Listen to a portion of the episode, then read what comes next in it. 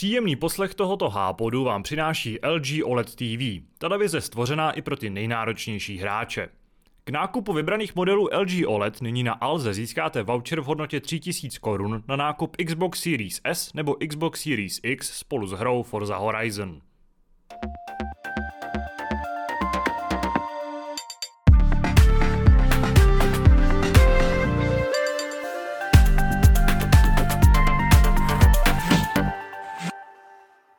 Právě jste se zaposlouchali do vln Hápudu s pořadovým číslem 822. Eh, zdraví vás Tadeáš, ahoj. Eh, já jsem v poslední době poslouchal nějaký starší hápody, eh, jen tak náhodou, a zjistil jsem, že trpím na to, že při mluvení používám spoustu plevelných slov, respektive jedno konkrétní plevelné slovo, to je jako. Takže se tomu budu snažit v minimálně dnešní epizodě vyhnout a omlouvám se všem lidem, kterým to trhá uši ale určitě do toho zase sklouznu, až se zamyslím nebo až se rozjedu a budu uh, vášnivě diskutovat a kritizovat, uh, což samozřejmě nebudu dělat sám, uh, společně se mnou bude diskutovat a kritizovat taky Radek. Čau, čau, zdravím všechny. Radek měl přijít už minule, ale stihla ho nemoc, takže jak se na tom teďka Radku, jak slouží zdraví? Ale už, už je to jako v pohodě, no. Dostal jsem nemoc dnešní doby, takže covid, ale jsem očkovaný a proběhlo to jako relativně v pohodě. A v tuhle chvíli už vlastně nic, nic mi není, takže v pohodě. To je dobře. Uh, stejně tak budeme uh, diskutovat a bavit se s Davidem. Jako to teda budem, no. Čau. Čau Davide, jak ty se máš zdravotně? Pozdrav. Uh, já se mám dobře zdravotně. Uh, v mém okolí to teda lítalo v poslední době. Znám několik lidí a několik případů, kteří onemocněli tak jako COVID-19 ale i u nich asi v rámci možností to vlastně proběhlo docela v pohodě, respektive nebýt očkování mohlo to být daleko horší. Takže v tomhle ohledu musím zaklepat, tak já jsem uh, zdravý. Uh, je to dobře. I Kuba Štěpánek, který obvykle doplňuje tu naší partu, tak je zdravý. Ale vzhledem k tomu, že jsme se dneska sešli s klukama a to ten počet tří uh, diskutujících se v poslední době ukázal jako celkem vhodný, tak uh, se dneska Kuba dává pauzu, dělá nějakou jinou práci, takže se zase uslyšíme příště. Ale nebudeme natahovat úvod, pustíme se rovnou do našeho klasického, klasické sestavy diskuzních témat. A otevřeme to tím, co jsme v uplynulých dnech nebo týdnech, v případě vás, vlastně, protože jste tady oba, řekněme, nevím, jak dlouho nebyli, nebudu to ani jako hledat, počítat. A už jsem řekl své první jako, ale pustíme se do toho, čím jste se bavili a o čem byste chtěli povídat. Já dám slovo klidně Radkovi takhle z kraje, protože minule jsem ho zval a chtěl, aby, aby přišel do Hápodu eh, z jednoho prostého důvodu, a to protože recenzoval jednu velmi, eh, velmi diskutovanou hru, která zahýbala hráčskou komunitou a ne v úplně dobrém světle. Tak můžeš si to otevřít, jak chceš, no. ale myslím, že tohle je určitě věc, o který by se směl bavit eh, no, nejvíc. Určitě, no jako mě, mě mrzí, že jsem minule nemohl přijít, ale právě kvůli uh, tomu covidu, tak jako bylo, jako nebylo mi tak hrozně, prostě měl jsem klasickou, jako řekněme, nachlazení, ale uh, nechtěl jsem tady kašlat a, a, a smrkat do toho, takže Eh, teď už je to v pohodě, ale bohužel eh, vlastně tehdy to bylo příhodný, protože uh, by to bylo akorát vydání vlastně té hry, ale to se dělat, prostě zkrátka jsem tady dneska. Ale co se stalo, stalo se, neřeším. Uh, můžeš, můžeš to vlastně teďka zhodnotit ještě s trošku větším odstupem, což je možná fajn. Uh, ale já si myslím, já se přiznám, že jsem teďka bohužel ještě do Battlefieldu, uh, nebo uh, vlastně já jsem neřekl, co to bylo, když to byl Battlefield, ano. A uh, bohužel jsem do Battlefieldu jako nezamířil od té doby, co tam šel ten nový patch, teď uh, nevím, jsem si úplně jestli to bylo dneska nebo včera. Ale, ale s odstupem já si zatím hodnocení nakonec stojím, ještě jako je možná, nevím, jestli dobrý říct, ale řeknu to tady, že původně jsem vlastně hře chtěl dát známku 6, ale s tím, že vlastně Eh, když jsem na těm pak přemýšlel, tak to byla moje první velká hra recenzovaná. A eh, ten narrativ té recenze jsem asi dost slyšel od toho, co jsem dal jako za známku a po diskuzi s Tadášem jsem teda to hodnocení ještě snížil. A vlastně uh, jsem vlastně rád za to, že za to rozhodnutí, protože se to ukázalo, že uh, tak prostě ta hra opravdu jako není dobrá. A teď jako je strašně důležitý podle mě eh, to vzít eh, z toho správného pohledu nebo tím správným směrem. A to je o to, že eh, já jsem tu hru hodnotil jako nástupce Battlefieldu, jako další díl tady té série, která tady tři roky nebyla, která předtím přinesla Battlefield 1, Battlefield 5, ještě spoustu let předtím Battlefield 3, 4, což s odstupem času byly jako super hry, který přinesli uh, prostě něco nového do toho žánru, uh, prostě byli zábavní, byli super a každý každá z nich přinesla něco nového, něco zajímavého, proč ty hra, hráči měli rádi. Uh, strašně často jsem četl argument, že vlastně každý Battlefield, co prostě od té trojky, čtyřky vyšel, tak měl spackaný start. A já jsem to i do té recenze psal, že to je jako fakt, že prostě žádná z těch her asi nevyšla při vydání úplně v perfektním stavu a jako skvělá hra se to ukázalo po půl, čtvrtě, možná až roce. Jenže nejde, to takhle hodnotit, nejde přehlížet to, že teď je tam něco špatně a jako vymlouvat se na to, že to bude za rok lepší, to prostě nejde. V tuhle chvíli prostě Battlefield jako určitě pro, pro ty, kteří očekávají další skvělý díl, po tom, co hráli jedničku, pětku, a tak nestojí za koupy, protože ten díl dělá spoustu věcí špatně a já vlastně tím postupem času, jak jsem to hrál, tak když jsem to zapnul úplně poprvé, už, už vlastně během bety a pak já jsem se vlastně od bety netěšil na vydání Battlefieldu, protože jsem prostě jako čekal, že ty věci se nezměnějí, nebo nezmění se rapidně, což se nakonec potvrdilo, protože ta hratelnost vlastně zůstala furt stejná a netěšil jsem se na to, a když jsem to poprvé zapnul a nechal jsem v tom na to první zapnutí třeba ty dvě hodinky, tak uh, jsem jako byl vlastně strašně smutný a zároveň naštvaný, že musím to recenzovat, protože jsem absolutně nevěděl, jak to já mám vlastně hodnotit, jo. A tady to, tady to jako uh, takový rozhorčení z toho, že to musím recenzovat, jsem měl celou dobu, protože i když uh, jsem postupem času s dalšíma dalšíma hodinama jsem si na ty věci začínal zvykat a vlastně mě to jakoby začalo nějakým způsobem bavit, což znamená, že prostě OK, pochopil jsem to, že tady nebude ten pohyb zpětky, což je obrovská škoda, ale jasně jako na, nějak jsem se na to přizpůsobil a nepřizpůsobil jsem se na to tím, tím jakoby, že bych si řekl, tohle je dobrý, ale přizpůsobil jsem se na to, že to budu teda abuzovat. To znamená, že když uh, jste tam vlastně, nevím, jestli to opravený, ale když jste dali slide a vyskočili, tak eh, vás to, tak to vaši postavu mnohem jako strašným způsobem zrychlilo. Takže jsem to prostě začal hrát jako, jako blbej Warzone. Což prostě není dobře, protože Warzone je Call of Duty, je to úplně něco jiného a ten Battlefield prostě naprosto očividně celý ten pohybový aparát skopíroval prostě z té konkurence, protože začal cílit na to, co si myslel, že je zrovna trendy. Podle mě to tak je prostě. A nevím proč, já, já nevím, co se v tom DICE stalo, že prostě si řekli OK, my si myslíme, že ty hráči budou chtít to, co je trendy a ne to, co bylo dobrý Battlefield 5 prostě. A na, na té Battlefield 5 si spousta hráčů chválila ten pohybový aparát. Prostě ty, ty možnosti toho pohybu, ty animace, to, to bylo vlastně to, co mě na té hře byla to třeba jedna z top tří věcí, která mě na té hře jako strašně bavila. Byl to právě ten pohybový aparát, ty, ty, ty animace, kdy prostě něco vybouchlo. Třeba tank prostě, jo. Já, eh, když si tam, eh, když do Pacifiku přidali takový ty vybuchující tyče, tak prostě to bylo úplně perfektní, protože ta tyč sice dělala vůbec nic, jako ten její damage, eh, nebo vlastně, že jo, vy jste vzali tu tyč, naběhli jste na tank, ta tyč se odpálila, ale mělo to damage jako míň jak C4, takže jako by nedávalo smysl, abyste vytahovali tu tyč a běhali tam jako vražedný oddíl, ale bylo lepší, kdybyste si vzali tu C4, ale já jsem to dělal kvůli tomu, že jste tam prostě vzali tu tyč, začali jste řvát prostě, což bylo úplně skvělý, nabili jste na ten tank, ta tyč vybouchla, vás to odhodilo, ten tank možná mohl začít hořet, nebo třeba při velký štěstí vybouchnul. A prostě celá ta situace byla úplně perfektní. Prostě hrál se to strašně skvěle.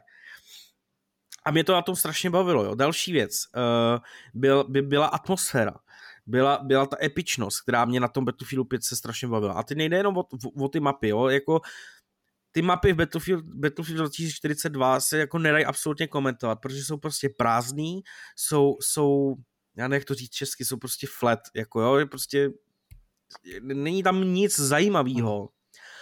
a přesně jsem si třeba vzpomněl na, na ty uh, první mapy, myslím, že to bylo z Battlefield jedničky, kde tam jsou jako hory, kopce obrovský, uh, mezi tím tam máte prostě uh, nějaký tunel, uh, bojujete tam v bunkry, ta, ta mapa má prostě nějaký nějaký terén, nějakou já vím, že jsem se furt v té v recenzi odkazoval na duši, ale prostě každá ta mapa měla něco, co vás na tom prostě bavilo, jo, ale tady ty mapy Battlefieldu 2042 jsou prakticky všechny stejný. Je to rovný terén, jak kdybyste si zapnuli Minecraft Flat World prostě a na to postavili, já nevím, buď mrakodrapy nebo sluneční elektránu s dalšíma budovama. Prostě všude je to stejný. Všude je to naprosto stejný. Není tam nic vlastně jako zvláštního a jediný, co to, co, co eh, jediná mapa, která to vytrhuje, tak je ta, ta uh, největší uh, breakaway, to je ta ledová, jenže ta je zase prostě úplně neuvěřitelně obrovská. To je, to je až jako fakt, to, to je strašně moc velký a uh, jak jsem říkal, prostě v tom Conquestu se tam bojuje o, o dva, tři body, prostě, protože nikdo, tam mě to úplně strašně bavilo, jak jsem se spónul na, na, našem, na našem místě, 700 metrů ode mě byl jeden bod, který byl na na, na vysutý skále a jinak než vrtulníkem se tam nedalo dostat prostě. A to jako, uh, to je podle mě uh, jako špatně, prostě je to nepochopitelné rozhodnutí, proč to se stalo. Takže uh, to je jedna věc a ta, ta epičnost, ta tam jako, ta tam chybí, protože Tornádo v Conquestu nebo break, Breakout, break, Breakaway, myslím, že se to jmenuje. ne, ne, Breakthrough, už vím. Breakthrough. Eh, to, to, to tornádo eh, musí chytit správný směr na to, aby vlastně reálně něco udělalo. Protože ono se, nepo, ono se po té mapě nepohybuje vždycky stejně, ale pohybuje se náhodně a může začít na straně, kde nikdo nebojuje, končit na straně, kde nikdo nebojuje a projít uh, oblastí, kde nikdo nebojuje prostě, jo. A E, i když se většinou stane to, že jako projede aspoň někde nějakou částí, kde teda se něco děje, tak e, v tom Conquestu nebo Breakthrough vy prostě uhnete. Jo, prostě tam nejdete a, a, a nic. Jako to tornádo reálně s tou mapou nic nedělá, že by tam byl aspoň skript, který by spustil něco, že třeba se rozhází kontejnery, nebo spadne mrakodrap, nebo cokoliv. Ne, prostě to tornádo projde mapou odhodí hráče, odhodí tanky, když tam jsou, když teda většinou ty hráči tam schválně najeli, že jo, aby to zkusili, co to udělá. Ale kdyby nechtěli, tak se nic nestane. A e, to e, ještě k té epičnosti prostě nepomáhá vůbec ten zvukový aparát, který tam, nebo ten, ten zvuk celkově, který po 400 metrech prostě končí. Není, neexistuje. Jo, fakt mě, a já jsem to psal do té recenze, eh, když jste na Marachodrapu a koukáte dolů na, na, na, na souboje nějaký, vidíte, jak tam střílí tanky a střílí se tam a, a granáty a všechno, vy neslyšíte nic. Vůbec nic, prostě koukáte se a, a do, no, fakt ne, nekecám vám, do, do u sluchátek hrajou uh, zvuky ptáků, prostě, jo. Takže prostě uh, a tohle jsou jako jedny z mála věcí. Já si myslím, že ta recenze je poměrně obsáhlá, myslím si, že tam poměrně eh, dost popisu, co vlastně na té hře je špatně. Samozřejmě ne, vůbec jsem nevyjádřil ke specialistům, který podle mě, jak říkám, i když jsem si vlastně eh, za těch 20 hodin, co jsem v tom nechal, na ty specialisty jako zvykl a vlastně jsem chtěl zkoušet ty jejich schopnosti, tak to nebylo dobře z toho důvodu, že jsem vůbec nehrál s týmem. Já jsem prostě vylezl na mrakodrap, vzal jsem si tam jednu specialistku, která má uh, wingsuit a prostě jsem se skočil ze, z, z mrakodrapu a někam si letěl. A bylo mi úplně jedno, kde je můj tým. Jako úplně jedno. Jo? A to samý platí úplně všude. Jako nikdo si, nikdo si nepomáhá tak, že by se, ten, se ta čtveřice dohodla, OK, půjdeme tady, obsadíme tohle, hodíme tam smouky. Ne, tohle to neexistuje v tady tom díle. Vůbec. Když už, tak jako máte štěstí na to, že si někdo vezme medika do breakthrough, a healuje vás, ale to je to jediný, co tam může být. Jo. Uh, nevím, jestli jsem to neminul, ale vysvětlil jsem ochranem, tak pokud někdo neví, co to je teda breakthrough, protože... Uh, no breakthrough, tak já si myslím, že fanoušci Battlefieldu asi budou vědět, ne? Ale no jasně, ale kdyby náhodou se někdo, jako já třeba... ale... jako hráč trojky a čtyřky, nebo jako no. nepamatuju si, že by tam ten, ten, ten režim no, byl. tak to tam byl, byl tam ráž, vole, no. Nebo, nebo byl tam, byl tam ráž a... No dobře, tak jmenovalo se to jinak, no. dobře, no Breakthrough je prostě to, že ne, Conquest je, že je otevřená celá mapa, zabíráte body a postupně podle toho se, že ubývají nebo přibývají body. Hmm. Breakthrough je, že je ta mapa rozdělá na obránce a útočníky, vždycky je zpřístupněný jeden sektor, o který se bojuje.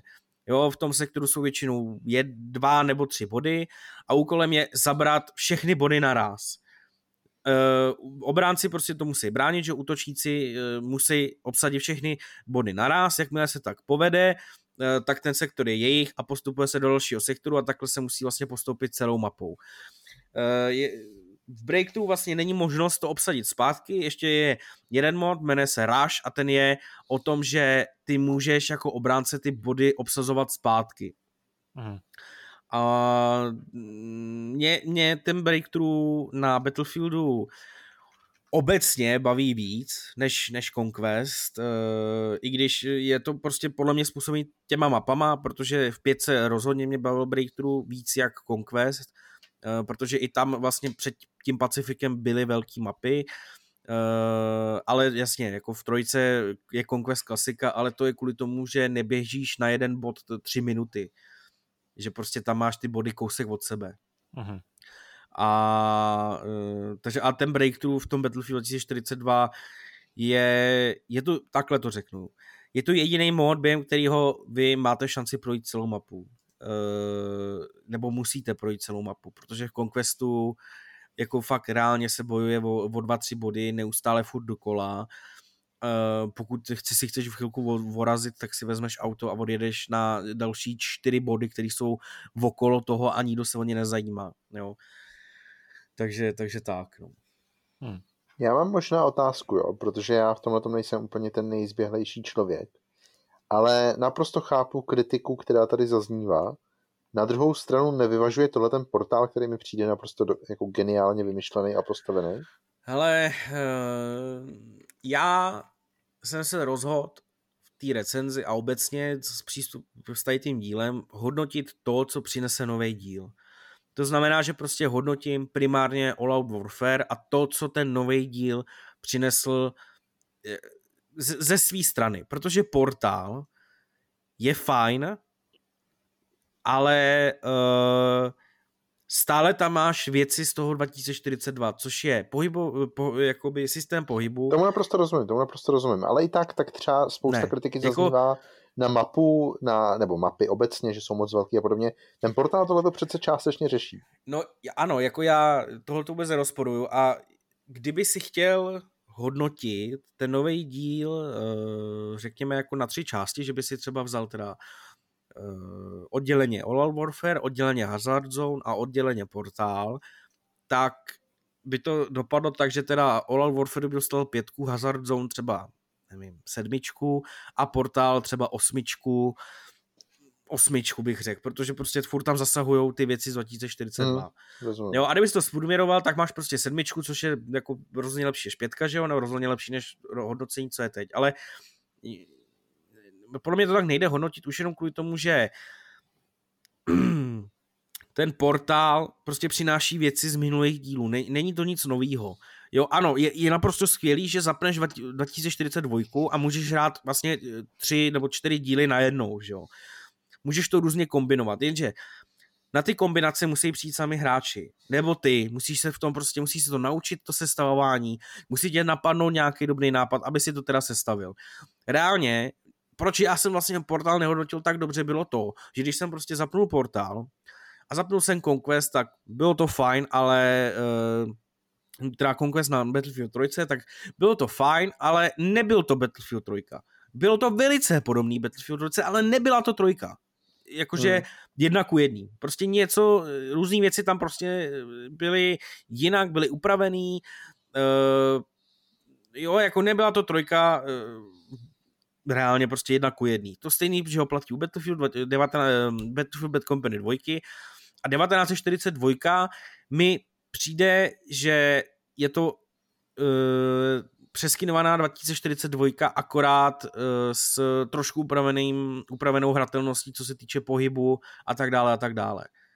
Jo, že třeba jako tam nemůžeš uh, dělat nějaký věci, nebo jako, jo, jako ne, nejde do hratelností fakt jedna ku jedný.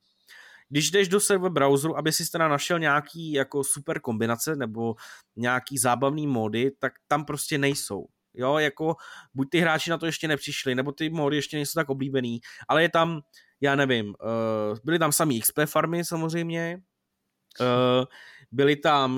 Byly Já myslel, tam... že to bylo, to bylo hned na začátku nějakým způsobem jako potlačený, takže v té hře... No oni to potlačili až, až jako do, relativně pozdě, jako fakt relativně Aha, pozdě to potlačili. Uh, protože úplně sundali vlastně XPčka z portálu a v tu chvíli vlastně si neměl jako motivaci hrát portál, protože se nedostal XPčka. to teďka nějak snad upravili, nebo řekli, že, že, že na tom pracují. Že už ale... nestačí to, že se u hry bavíš, už prostě musíš dostávat zkušenostní body, jinak je to vohovně. No, hele, jelikož prostě jsem takový typ hráče, tak ano. Jakoby eh, je, je, to, je to jedna část toho hraní. Jako neříkám, že bych ale... si nešel nešel Jasně, zahrát. Ode mě to bylo trochu pokrytický, protože já to mám podobně, já jsem jenom chtěl jako se trošku... Jo, jakoby, jasně, jo, šel bych si zahrát, ale když, když už teda jako tam ta možnost je, tak to chceš expit, no to je jedno. Uh, takže ten portál mě až to nezaujal kvůli tomu, že tam zatím ty kombinace nebyly. Je, jako bylo super si zahrát Battlefield 3 uh, se zbraněma, které tam byly, s, uh, s těma uh, jako vozidlama, mapama, super, jako jo, ale mně tam chybí jako ten pocit, že reálně hraješ ten díl. Hmm.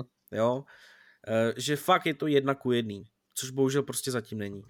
Ano, a Hazard Zone eh, je, je jako fajn, ale je to prostě stejný jako hodnotit, eh, že v Call of Duty je další mod navíc. Jakože ano, je to, je to dobrý, ale rozhodně ti to ne, nezachrání něco jako celou hru, že Takže, takže tak, no, jako Battlefield mě rozesmutnil, velice mě rozesmutnil a, a vlastně eh, mě to strašně mrzí i z toho hlediska, že jsme si s klukama říkali, že jako konečně tady byla nějaká hra, eh, kterou jako přidáme do toho svého repertoáru her, který jako neustále točíme dokola, což je prostě, že jo, LOLko a, a Warzone a, a já nevím co ještě. No a ještě vlastně smutnější jsem byl ve chvíli, kdy uh, Activision oznámil, že bude free weekend na Vanguard a moji kamarádi si z velké části kvůli Warzone koupili Vanguard, aby tam mohli expit zbraně do Warzone. A já jsem prostě řekl, že za to ty peníze dávat nebudu, protože Battlefield to přece jako bude lepší, bude zabiják Vanguardu, jak se říkalo. Ale jakmile to vlastně, oni se mnou zkusili betu, pak se mnou hráli uh, pomocí A Play chvilku, tak mi prostě říkali, že ten Vanguard je jako lepší. Že vlastně je to možná způsobený tím, že od něj nic nečekali, naopak čekali, že Battlefield bude dobrý a Vanguard nic jiného nepřinese, bude to blbý. A vlastně se u něj bavili. No a já jsem ten Vanguard teda od tom free weekendu zapnul a já jsem se bavil. Já, já jsem reálně jsem se bavil víc než, než u Battlefieldu a měl jsem chuť víc zapnout Vanguard než Battlefield. Což mě jako zklamalo ještě víc, protože i když, a teď nevím, jestli Martin nebo Marek psali, že ten Vanguard zde stojí za nic, Hmm. Uh, a ty, i ty si vlastně říkal, že to není nic jako extra. Já tak... jsem byl takovej, jako dal jsem tomu, dal jsem tomu sedmičku, takže ta hra není úplně špatná, je nadprůměrná, no. uh, ale uh, žádný zázrak to není a zachraňuje to hlavně ten multiplayer, který je prostě no, skvělý, no, no, zábavný. Právě, jako já jsem hrál ten multiplayer, já jsem se bavil, já jsem se strašně bavil, mě to, mě, mě to fakt to, to zběsí střílení, i když možná je to kvůli tomu, že hraju Warzone, Uh, takže jako je to prakticky to stejný, tak mě to prostě bavilo. A uh, nedokážu vysvětlit, proč přesně mě, mě ten Vanguard tak chytnul. Uh, ale byl jsem zklamaný z toho, že opravdu letošek opět vyhrálo kotko nad, nad Battlefieldem v tom smyslu, že teďka tři, tři roky tady Battlefield nebyl, připravoval se na velkou odvetu a ta odveta prostě nepřišla, bohužel. Takže co jenom řeknu pak k Vanguardu je fakt to, že, že mě to bavilo a i když teda asi jako si to nekoupím, protože prostě nejsem ochotný Duty spát do chřtánu další jako prachy, tak, eh, tak eh, ten Vanguard je přesně ta oddychovka, když si chceš zastřílet a, a, a vůbec nic neřešíš, takže to mě jako, to mě jako fakt bavilo. No, uh, takže to bylo to, no. Vedle toho, co jsem ještě hrál, tak možná chviličku jsem hrál uh, novou hru od Riot Games Ruined King, který, od kterého jsem očekával pramálo a když jsem se koukal na stream, tak jsem si říkal, že mi to vlastně vůbec bavit nebude. Dal jsem tomu asi, nevím, asi hodinku. A zatím jako vlastně můžu říct, že, že to není vůbec špatný, že vlastně je to, je to relativně dobrý a uh, musím to teda zahrát ještě víc, protože mi až řekl, že to musím zrecenzovat, takže to musím zrecenzovat. Ano, to ale... tak s hrama děláme obvykle, když ano, je hrajem, ale... Většinou, většinou vlastně, když dostanete klíč, tak to musíte zrecenzovat, většinou tak bývá. ale... Uh... Chci říct vždycky, ale... Ano, já... No, no u mě, no. uh, každopádně uh, chci upozornit možná posluchače, který mají rádi tady ten typ her, takže jsem už se rozhodl, že jako tu recenzi budu psát protože tady ty hry nehraju, jako klasicky. Asi bylo taky záhodno říct, jaký typ her, protože to jsme nezmínili, jsou to tahový RPGčka. To... Tahový RPGčka? No v podstatě to je tahový RPGčko, no. Jsem myslel, že spíš, že bych to řekl, tomu řekl tahový, tahová bojovka, no, ale dobře. Uh, No, to je jedno, prostě... prostě takovýhle hry. Prostě takovýhle hry, buď tahový RPGčko nebo tahová bojovka.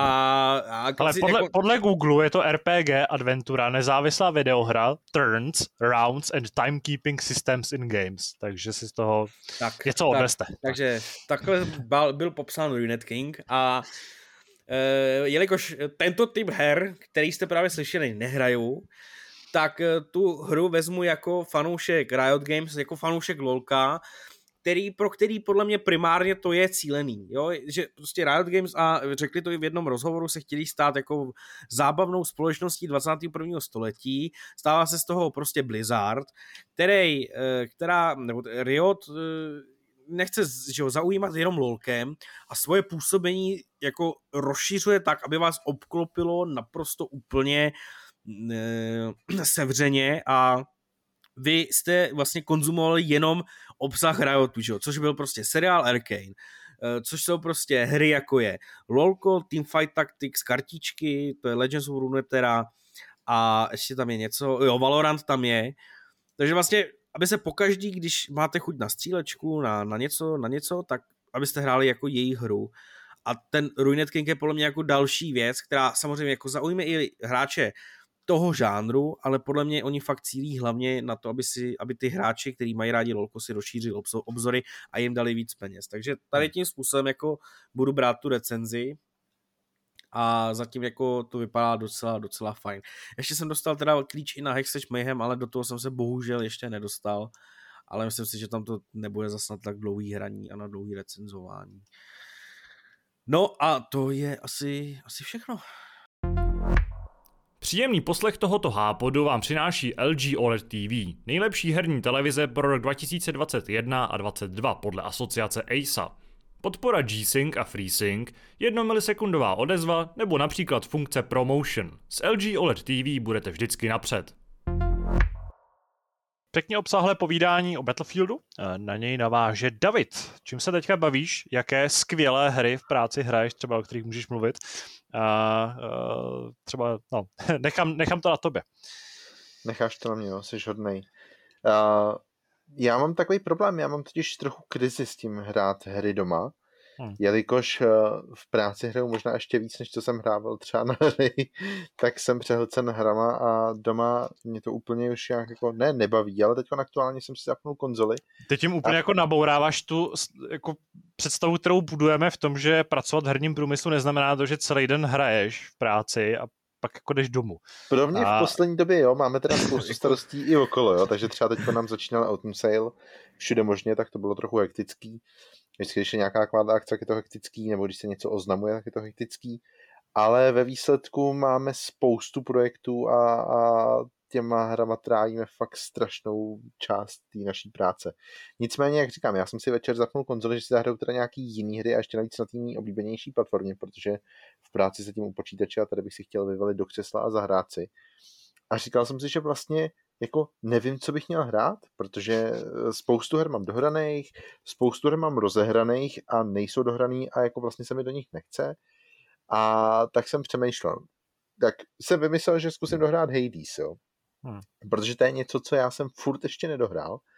A skončil jsem, já nevím, kolikátej run to mohl být, třeba 20. možná víc, to 20 je málo. A furt jsem se nedostal nakonec. A já vlastně začal jako od začátku se snažit o to, abych se dostal aspoň na ten povrch, což se mi stále ještě nepovedlo. Takže mě to nejenom, že mě demotivuje ten stav, že teda mám spoustu her a ještě chci hrát večer, ale demotivuje mě i to, že se snažím něco dohrát a vlastně mi to vůbec nejde. tak eh, to bylo takový trochu nemilý. Ale o Hades už jsem mluvil, takže z tohohle hlediska asi uh, není moc co dalšího přidat. A tak jsem přemýšlel, co dál a viděl jsem uh, stažený tu trilogii GTAčka a já jsem podhrál tu trojku. Hmm. A všiml jsem si, že tam byl nějaký update, tak jsem se... Ty se s mimochodem vlastně nevyjádřil, to jsem nevyjádřil. Hápodu, nevyjádřil, Hápodu jsem minule mluvil já o San Andreas na Switchi, ale je fakt, že vlastně ta situace na next gen konzolích, ať už teda v případě Vice City, který hrál na, Play, na Xboxu Series X uh, Zdeněk, nebo u, u PlayStationu 5 a GTA 3, tak tam je ta situace možná trošku odlišná, takže můžeš možná taky malinko schrnout v Hápodu, i když myslím, že recenze naše byla velmi obsáhlá a, a rozebrala to dost detailně. Já k tomu trochu mířím, protože já ve výsledku bych neměl co dalšího říct, tak chci říct aspoň něco. Jasně, ale... promiň, že, jsem, že do toho skáču. Jenom jsem tě chtěl tak jako usměrnit. Uh, jo, jo, jo. On tam totiž proběh ten update, jo. Mm-hmm. A tak, abyste byli v obraze, jak to vypadalo. Ten na Switchi ještě není, takže... Jo, protože Switch obecně Nikoho má se, se schvalováním pečů je trochu zdlouhavější v tomhle. Dobře. Ale, ale um, tak jsem si říkal, jak to teda vypadá. A před pečem to vypadalo tak, že GTA 3 se na PlayStationu 5 sekalo. A ono to bylo takový zvláštní sekání, strašně špatně se popisuje bez nějakých dalších nástrojů, který by vám třeba zanalizovali ten výstup toho videa. Takže pocitově to na mě působí tak, že byste hráli a třeba za pět, šest, možná sedm vteřin, já fakt nejsem schopný to úplně správně odhadnout, tyhle tu frekvenci, tak se to tak jako lehunce cukne. A když hrajete a běžíte a střílíte, tak to zase takový problém není, ale úplně strašně to vytáčelo ve chvíli, kdy si jedete autem, protože uh, specificky třeba, když jedete uh, a zatáčíte a najednou je tenhle ten jako lak, bych v podstatě řekl, hmm. který trvá no netrvá vteřinu, to je, to je přehnaný, ale trvá prostě nějaký moment, který není úplně krátký, ale není to jako, není to prostě pár frameů, je to třeba nevím, 15-20 frameů prostě z 60 třeba, nebo něco takového, prostě čtvrtina toho té doby, kdy se obnoví ten, ten obraz. Tak, tak vás to úplně vyhodí kolikrát někam, kam třeba vůbec nechcete. A to řízení se stalo strašně nepříjemnou záležitostí. A to, ten patch tohle to neřeší. Já vůbec nevím, co ten patch řeší, protože ta hra vypadá úplně stejně, jako vypadala předtím. Uh, neskoušel jsem teda, nebo nešel jsem nějak do detailů, nehledal jsem si třeba nějaký patch notes nebo něco, ale uh, je tam prostě nějaká první záplata, která podle mě nedělá vůbec nic a ta vypadá úplně stejně, jako vypadala. Takže GTA 3 na PlayStationu 5, kromě toho, že teda technicky není bůh ví jaká, tak uh, těží hlavně z té nostalgie a jestliže Radek měl problém nějakým způsobem správně uchopit uh, recenzi Battlefieldu, tak tady je to dost podobný, když teda se bavíme o mnohem starší hře, a ten problém je v tom, že pokud si to někdo koupí, je pamětník a dlouho to nehrál, tak ho to bude bavit, protože to je něco, co měl rád i kdysi dávno. Ty kvality, ačkoliv třeba dnešní optikou vypadají strašně úsměvně, tak ty kvality tam furt jsou. To, co, to proč ty hry jsme měli rádi, tak to tam zůstalo, hmm. pochopitelně. A teď jde jenom prostě o to okolo, o to navíc, řekněme, o to, co se změnilo a o to, jak vám to sedne. Takže je vlastně na vás, jak moc vám vadí ta stylizace nebo ne. Jo? Já jsem to psal zase v té recenzi, protože vždycky, když člověk už má nějakou myšlenku a pak ji napíše, tak už si ji pamatuje, tak si pamatuju i tohle.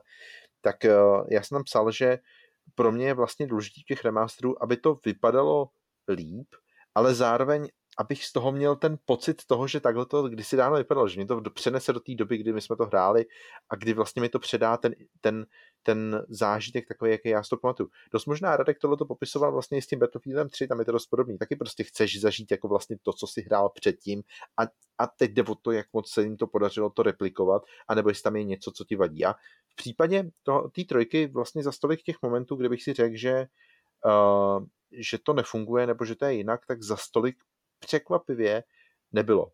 Ta, ta iluze v tomhle tom funguje docela fajn. Na druhou stranu ten remaster je obecně zprasený. Tam já furt nedokážu pochopit, co se v těch studiích děje. A zase, když už bych se měl vrátit k Battlefieldu, tak pro mě to je vždycky ta nejzajímavější část, nějak jako snažit si v hlavě s, uh, přemýšlet a pochopit ten princip toho, co se kde stalo. Jestliže Battlefield se takhle nepoved, tak mě by zajímalo, co dělají v DICE, jestli to vědělo, jestli, tam, jestli to věděli, co se tam prostě řeší, jestli management byl půl roku dopředu v prdeli z toho, že ten Battlefield bude totální sračka nebo ne. Není to ostatně jejich první ani poslední release, který je za poslední dobu zkažený. Ostatně jako třeba Battlefronty taky nebyly buchví, jaký ta dvojka byl totální odpad na začátku, to se chytávalo ráno ze všech stran. Takže ono jako v těch posledních letech moc nezářej. A Rockstar přijde mi, že v tomhle tom jako tímhle tím si taky docela dost tu, tu situaci, ačkoliv teda oni tam nemají ten přímý vliv, oni nedělali přímo ten remaster a nechávali to dělat ten uh, Grove Street, tuším, že se jmenuje to studio. Grove Street Studios, no. A, a, ale i tak nějakým způsobem na to ten dohled mají a lidi si řeknou GTAčko rovná se Rockstar, takže oni si to budou asociovat, ale oni přece moc dobře museli vědět, jakým stavu ty hry jsou nebo jak vypadají. Takže tohle to mě vždycky zajímá, jako prostě kdo, kdo to kdy viděl, co s tím dělali, jak to třeba bylo předtím, protože tohle to taky musíte vzít v potaz to, že tohle to je stav, který je teda jako nejlíp vypolišovaný, tam musel být zase neskutečný crunch a pokud ani za, během té doby nedokázali přijít na to, co technicky se podělalo na tom PlayStationu 5, tak červí, jak to vypadalo třeba měsíc zpátky. Jo. To, vůbec si to nedokážu teď představit. A úplně to fascinuje. Já jako musím, promiň. Povídej, povídej. Jo, já jenom, eh, že vlastně když jsem ten Battlefield hrál a koukal na, na ty specialisty, na ty obrovské mapy, na, na takové věci, tak e, tam třeba jsem si říkal, že tam podle mě byl problém jak mezi vývojáři, který podle mě tam nebyly ty ten starý tým, který dělal třeba ty starý díly, nebo, eh, nebo chtěli až moc inovovat. A je to vlastně chyba jak vývojářů, teď si myslím třeba konkrétně jako designérů a tak dále, tak, eh, tak vedení, tak třeba u toho Rockstaru to tak podle mě není. Jo. Já třeba teďka dělám eh, bakalářku, která jako na téma vliv koronaviru na, na herní průmysl, ale jako v teoretické části jsem se soustředil třeba na herní vývoj a četl jsem si jako knížku, nebo bral jsem eh, z knížky herní design, kde tam že, jako autor popisoval to, jak vlastně probíhá vývoj hry. A třeba u toho Rockstaru já si reálně myslím, že tohle není, nebo na, v případě GTAčka to není chyba úplně Rockstaru jako, jako těch vývojářů, kteří třeba jako pracují na těch hrách, ale spíš toho vedení, který chtělo stihnout ten, ten listopad který nevidělo ty problémy tak horký, jaký třeba reálně jsou, jak to reálně hráči berou ty, ty, ty. A podle mě tam eh, vzhledem k tomu, co se vlastně ještě třeba našlo, co třeba naši data mineři, tak tam musel před vydáním být úplně neskutečný chaos, podle mě.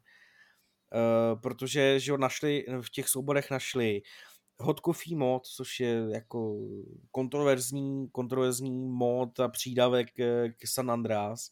To Našli tam úplně, úplně bizarní. Že Přesně tak, jako mně to přišlo úplně, úplně strašně bizarní, protože nejen, že to vlastně postupem času se to ze hry odstranilo, už to vlastně v těch pozdějších verzích té hry nebylo, ale e, zároveň je, se tam našel e, kus VR módu, který se teďka vyvíjí v Oculusu, nebo na tom pracuje to studio, teda a našlo se to v releaseu počítačové hry nebo remasterů na, na počítače na, a na konzole a mně to přijde úplně jako fakt přichycení za vlasy, co jak muselo to vydání v tom studiu vypadat, když tam nechali nejen takovýhle soubory, ale ta hra nebo všechny ty troje, ta trojice her vypadají tak, jak vypadají je to, jak říkáš, já vůbec jako tohle to nedávám za vinu ani Rockstaru, spíš jde o to, jak si to ty lidi spojejí. Já sám jsem říkal, že za tohle to dost možná Rockstar ani nemůže, nebo minimálně samozřejmě ne výváři, ale to vedení, ale že, že tohle je jakoby věc toho, kdo to vyvíjí, ten je podepsaný pod, tím, pod tou hrou, ale ten vydavatel má pochopitelně právo na to říct, hele chlapci, takhle ne, prostě vydáme to za rok. a to se asi pravděpodobně mělo stát. Z nějakého důvodu se to nestalo. Otázka je, proč se to nestalo, to už je jako druhá věc. Ale ten problém je v tom, že takhle hráči neuvažují. Hráči vidějí to, že GTAčko rovná se, my prostě mezi tím rovnítko a nic jiného Rockstar. GTA rovná se no Rockstar, nic víc. Jako... A pošramatí to mnohem víc, podle mě to pošramatí pověst, pochopitelně Rockstaru, než nějakého Groove Street Studio, na který no. se za dva měsíce zase zapomene, protože jsme o něm pět let předtím neslyšeli od té doby, co vlastně se vydaly ty, ty mobilní porty, které předtím byly. Já musím říct, že jsem ani a... nevěděl, že na remasteru pracoval nějaký Groove Street Studio. Jako bylo mi jasný, že na remasteru eh, tradičně nepracují samotný studia, ale pracuje na tom nějaký externí tým. Ale víme to my, protože na tom, o tom píšem, protože se o to zajímáme.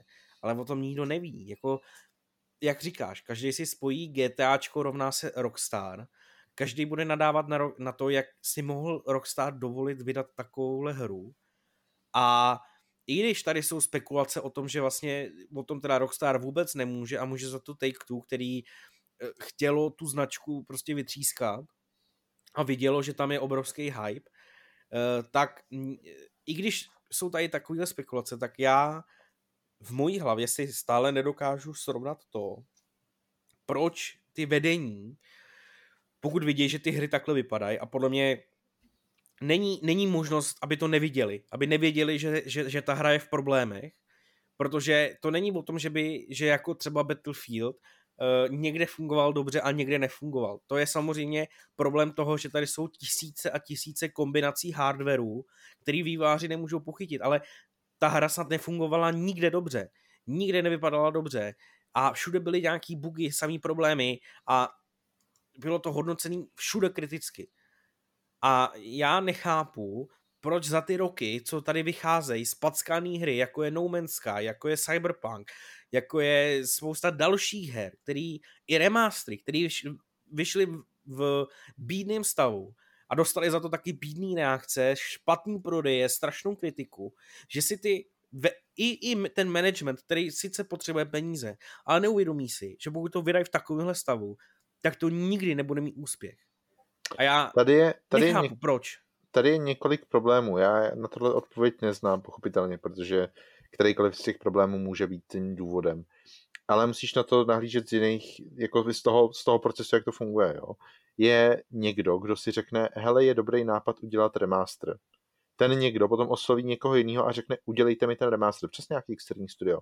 Podepíše se smlouva a od té doby už prostě ne, jakoby nejede vlak přesto, že by se ta hra nevydala.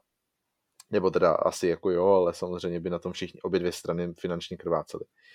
A pak najednou zjistíš, že třeba ta hra je v takovém technickém stavu, že třeba prostě jsou tam technické problémy, které nejde, překop, nejde překonat tak, aby, aniž bys překopal zbytek toho kódu. Nevíš, může se to stát. Neříkám, že to je případ GTAčka, to je v celku jedno, ale takovýhle problém tě nenapadne a rázem už s tím musíš pracovat a musíš nějakým způsobem vydat tu verzi, kterou už prostě máš. Nebo třeba příklad tady, který si myslím, že může být samozřejmě validní a platný, je to, že se furt bavíme o relativně malém studiu, který uh, má zkušenosti, pokud se nepletu, hlavně a možná především a jenom, já vůbec nevím, jestli oni vydávali na velké platformy, jenom s mobilním uh, trhem. A poprvé je vzali někam, kde by měli přidělat hru na PC, což je ještě relativně OK, a na konzole.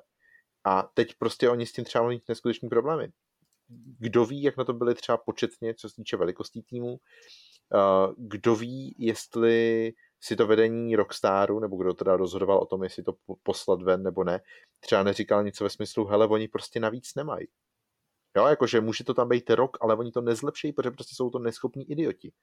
To se nikdo nedozví, ale takovýhle problémy podle mě jako vznikají strašně často a bohužel na ně přijdeš až ve chvíli, kdy už je pozdě, protože prostě tu hru vyvíjíš a vlastně už nemůžeš jako udělat ten krok zpátky a říct si, hm, to nebyl úplně dobrý nápad. Ale já eh, těmhle argumentům asi jako dokážu rozumět, ale dokázal bych jim, dokázal bych je chápat u studia, který nemá prachy. No. Uh, ty remastery byly oznámený vůči tomu, vůči tomu vývoji, protože jak jsem, jak, jak jsem četl tu knížku, tak jsem nějak eh, trošku aspoň, jako neříkám, že rozumím hernímu vývoji, ale eh, ten člověk tam popisoval nějaký prostě fáze a tak dále, takže ta hra byla oznámena v době, kdy už ten, ten vývoj musel být jako relativně v pokroč, hodně pokročilé fázi. Samozřejmě. Neli jako v takové fázi, kdy už se vlastně jenom debugovalo. Jo? A už v té době teda oni museli vědět, že e, některé ty věci prostě nefungují tak, jak mají a, a ty problémy tam jsou. E, Take Two, e, jak jsme o tom psali novinku, prostě ne, nemá vlastně problém jako zrušit miliardový projekt, protože prostě ho zrušej. E, to se stalo, že jo, u, u Hangar 13, myslím, že to bylo. Hmm. A tohle rozhodně nebyl miliardový projekt. Jo? Je, to, je to remaster, těch věcí, který, eh, jako neříkám, že to nestojí miliony a miliony, to určitě, ale je to prostě Take Two, stále se bavíme o Take Two. A prostě ten, ten celý problém je jenom o vedení, podle mě, protože uh, ten tým ti musí pravidelně dávat nějaký, nějaký milníky, pravidelně ti musí reportovat, jak na tom teda ten projekt je, určitě tam prostě byl nějaký vedoucí, který nad tím dohlížel a jo, jako prostě jako vědělo se, v jakém stavu to je. A pokud by realita byla teda to, že eh, by vedení přišlo na to OK, oni nemají navíc, neumějí to, tak se ten projekt mohl vzít, hodit někomu jinému a ten někdo jiný, který by s těma remasterama měl zkušenosti, což třeba prostě Saber, že jo, tak by řekl, OK, tady ten kód je tak zprasený, že se to musí začít znova, a nebo OK, ten, ten kód eh, je relativně v podě, akorát prostě potřebuje ještě dodělávat. Rozumíš mi, že prostě těch možností tam bylo spousta. Já a podle nějak... mě za žádných okolností z těch možností ti jako nejlepší nevíde to, že to máš vydat v takovém stavě, jak to, jakým to je a hráči tě zhejtěj, takže ty možná dostaneš prachy za to, že se nějaký kopie prodají. Jo, dostaneš ty prachy, nějaký. Ale ta, ta image toho, toho studia je podle mě mnohem důležitější než peníze v tomhle smyslu já je za prvý nějak nebráním a za druhý úplně nesouhlasím. Ten, kdo o tom rozhoduje, vždycky bude uh, rozhodovat podle peněz. A pokud, jsem, pokud usoudí z jakýkoliv no, důvodu, no, jasně. že je... ta změna bude tak nákladná, že už se nevyplatí, tak mě pustí ven takovýhle, asi, takovýhle paskvil. To teď asi je, ale ještě jakoby to, to, proč já to říkám, je, že podle mě, že to tak je, a neříkám, že to tak třeba nemohlo být, že teda reálně jim vyšlo, nebo si mysleli, že teda vydat to v takovém stavu je lepší, než to dávat někam jinam, nebo bla, bla, bla prostě, tak podle mě je jako špatně, že to tak reálně je, že jo, protože Cyberpunk ukázal, že je to špatně, za, za jakýkoliv okolností je to špatně. Je úplně příznačný, že jako o něm mluvíš, protože já jsem na něj chtěl trochu navázat taky, tam, ten, tam to bylo, bylo dost podobný, ale uh, i, je to stejně i u nás, prostě jedna C, i když o něm moc mluvit nechci, tak uh, my fungujeme úplně stejně. Prostě ten vývoj funguje tak, že máš milestony, vidíš je, pak se to lepí dohromady a ta hra celá, pak se to debuguje, pak to jde ven. A u Cyberpunku já si třeba upřímně myslím, že tam prostě to celé probíhalo relativně OK. Oni třeba věděli, že trochu nestíhají, jsou ve skluzu, ale prostě byli v pohodě. A pak to začali lepit, celý se jim to rozpadlo. A přesně ta debugovací část, kdy oni musí vyladit úplně všechno, kor navíc u takhle obrovský, jakože kurva obrovský hry, tak uh, tohle to prostě nezvládli. A myslím si, že dost možná tam byl přesně ten problém v tom, že uh, Cyberpunk ukázal, že ta hra, ten vývoj se třeba může jevit docela v pohodě a nakonec může skončit takovýmhle fiaskem, kdy ještě, huh, jak ono už to je dlouho, ono to budou dva roky? Jsou to dva roky od Cyberpunku? Rok? Rok. rok. Je to rok. rok. OK, tak furt ještě Necelý nemáme... rok. Furt ještě necelý rok, OK. Tak uh, jsem trochu zmatený v té časové Tak uh, kdy ještě stále nemáme ten next gen patch třeba. A ta hra prostě vypadá furt tak, jak vypadá, jo. Nevím, tohle je fakt strašně těžký určit, ale rozhodně to neznamená, že někoho bráním. Tak jako jsem nadával na technický stav Cyberpunku, i když tu hru samotnou jsem hodnotil kladně, tak uh, úplně stejně... Plně. Jak? Plně. Plně, přesně ano. tak. tak, uh, tak úplně, úplně stejně vlastně já nějakým způsobem nahlížím na to GTAčko. Je to špatně, že tak dopadlo, ale těch příčin, proč to tak dopadlo, může být nespočet. No, a teď si vem, že i když se tak rozhodneš, tak stejně ty zdroje do té hry musíš dát. Protože ty tu hru ve... A teď se bavíme o Cyberpunku, bavíme se o No Man's Sky, Bojíme se, teď nevím, jaký remaster to byl, jestli Company of Heroes, nebo ne, to bylo něco jiného. Nějaká takováhle uh, Commandos to bylo? Ty já nevím teďka. Commandos měl remaster, no, třeba. no. A ten taky nebyl úplně dobrý, že jo? Co si pamatuju. Ale přesně, přesně třeba, když by no. si zmiňoval Commandos, tak tam je přesně podle mě ten problém ve vývojářích, že třeba nebyli ničeho lepšího ani schopný. No a... A, u, a u No Man's Sky, upřímně, mě, já tě nechám domluvit, tak u No Man's Sky jsem si úplně to samý. Oni dojeli na to, že v jednu chvíli prostě zjistili, že, že v tom časovém horizontu, aniž by teda přišli o prachy a všechno, prostě nejsou víc schopní, tak vydali to nejlepší, co mohli. Vždycky to taky. Vydáváš to nejlepší, co máš tu chvíli, pokud se teda rozhodneš to vydat, pochopitelně. No mně jde právě o to, že Eh, stejně, a právě proč jsem zmínil tady ty hry, bylo to, že to vydali, dostali hate jak svině, eh, totální, totální jako zkáza a tu hru museli opravit. Jo, a teď já neříkám, že ty to musíš opravit, ale ve svém zájmu to chceš opravit, protože... Ale už z toho máš peníze. Ano, ale No, jakoby, je to pravda. Já jako na té jsem taky přemýšlel, že to chceš vydat kvůli tomu, aby si dostal aspoň těch málo peněz, z těch málo hráčů, který ti věří a koupí si to, ale prostě ano, mě tady... třeba Cyberpunk, který si koupilo asi jenom pár milionů hráčů. Že? Ano, ale podívej a se. Peníze ne, chtělo zpátky asi 3%, takže no, ale... vlastně to byl dobrý kauf. No, ale to oni říkali, jako já tomu stále nemůžu věřit, jo. Já, já tomu reálně nevěřím, prostě, že, že to byly 3%.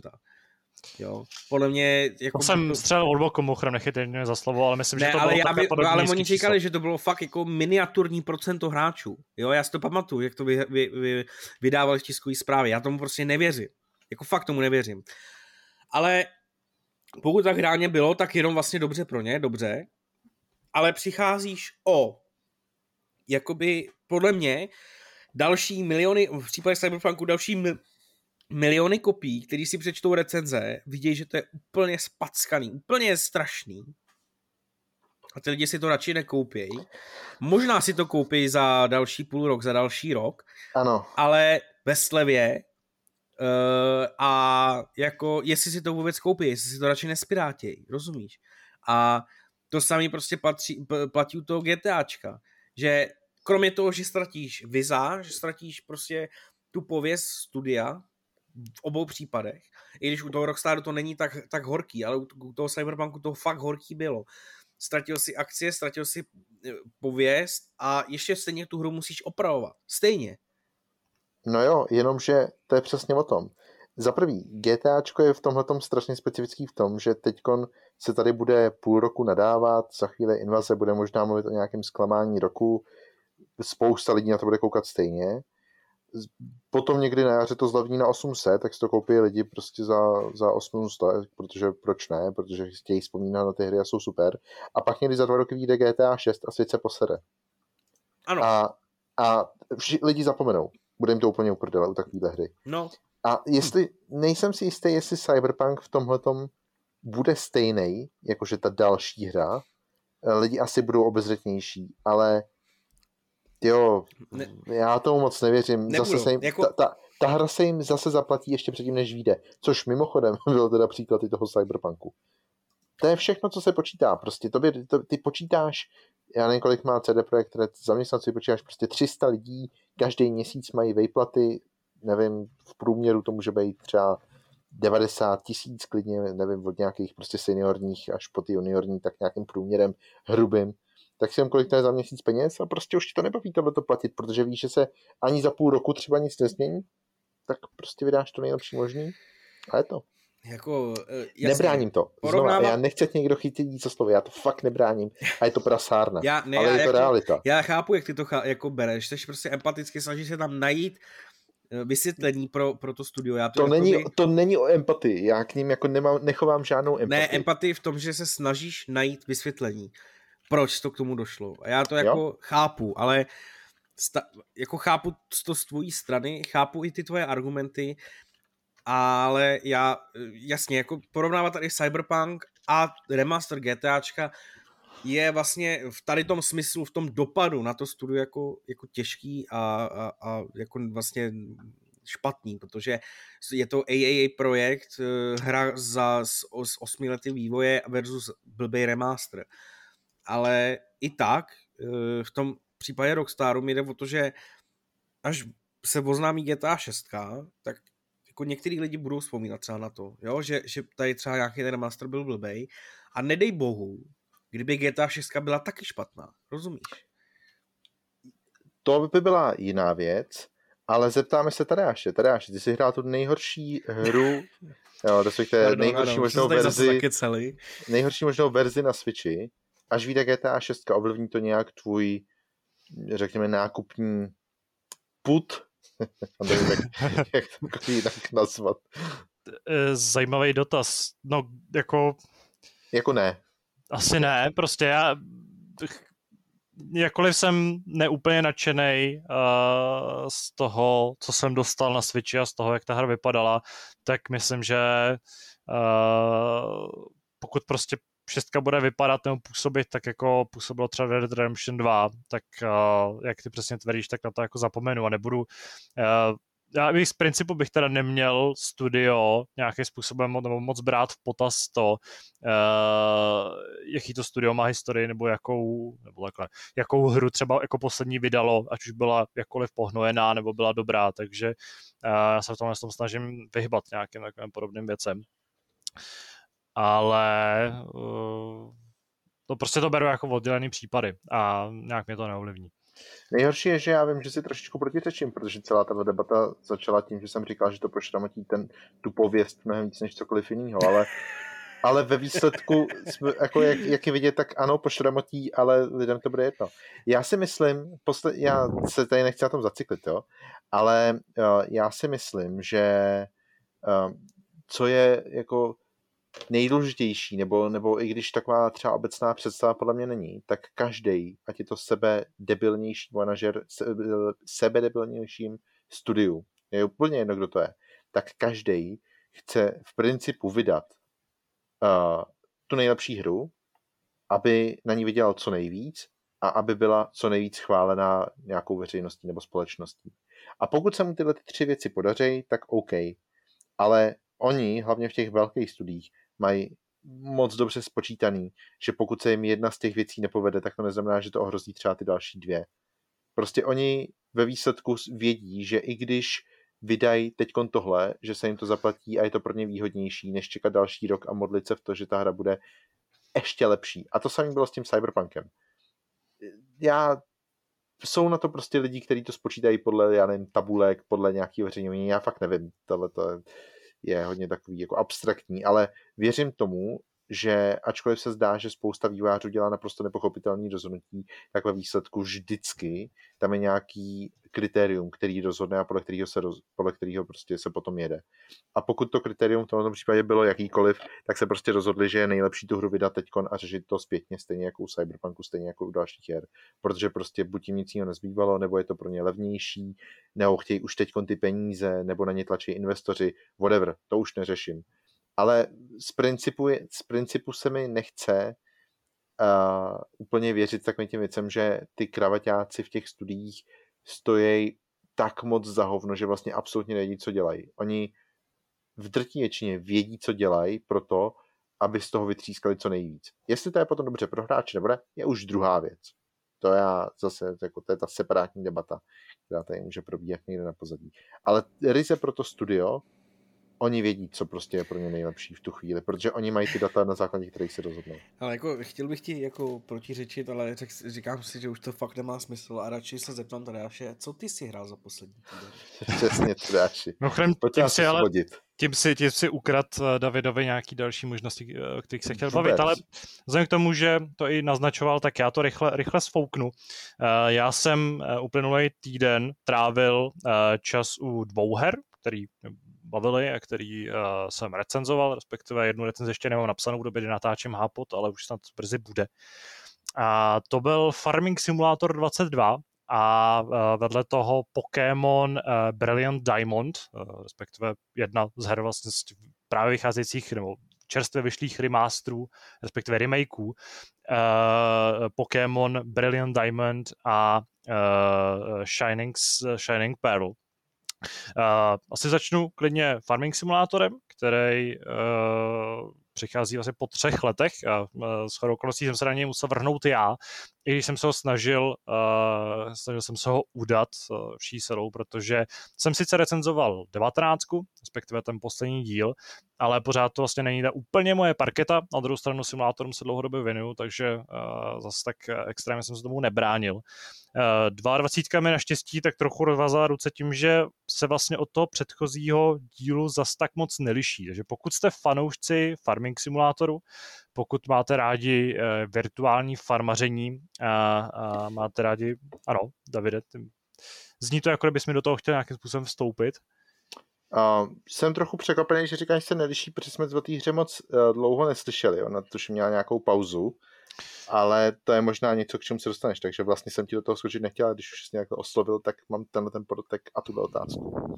Jasně. Uh, jde tam o to, že vlastně ano, došlo k nějaký, nějaký prodlevě. Uh, obvykle vycházely ty hry s tuším dvouletým odstupem. Tady byla vlastně tříletá ta, ta pauzička. I když v mezičase vyšel třeba uh, právě s okolností port pro Switch, který tuším dostal číslovku 20, protože vyšlo něco později, ale ten jsem nehrál, takže o něm se tady moc bavit nemůžu.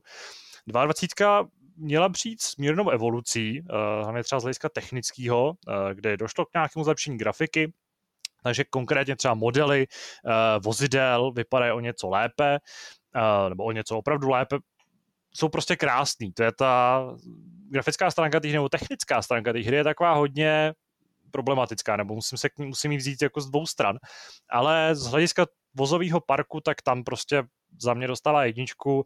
A není to jenom graficky, je to tím, jak jsou prostě zpracovaný ty modely, jak jsou vlastně rozanimovaný, protože některý konkrétní nebo většina strojů tak mají nějaký animace toho, jak se rozkládají, eh, třeba harvestory nebo kombajny, vlastně česky, tak eh, se musí samozřejmě připravit na tu, na tu sklizeň, takže se tak jako hezky rozložej, připraví se na nich nějaký pohyblivý, pohyblivý součástky, všechno to vypadá celkem jako elegantně, vypadá to efektně, je to velmi pečlivě zpracovaný. Uh, vedle toho všech těch prvků je v týře opravdu obrovská nabídka. Takže kombajnů, eh, různých nástrojů, do hry vlastně přibyly tři nové plodiny, čirok, olivy a viná réva, tak olivy a viná réva mají vlastní charakteristický nebo prostě speciální hm, technologie pro jejich sklízení a pro obdělávání půdy a, a pro přípravu vlastně těch rostlin a pro nějakou, jejich, nějakou péči o ně.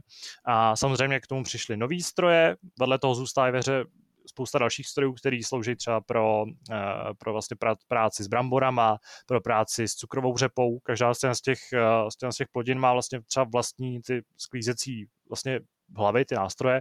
Přijde pokud jste uh, velkým fanouškem, nebo pokud opravdu jako třeba se živíte zemědělstvím, tak se omlouvám. Teďka vám možná budu tady mrvit pojmenování některých z těch konkrétních kusů prostě to, toho vybavení. Já si myslím, protože... že hlava kombajnu, nebo jak jsi to nazval, tak to znělo naprosto profesionálně. Ano. Přesně tak, jak to mělo být, takže budu se, vůbec se nemusíš omlouvat.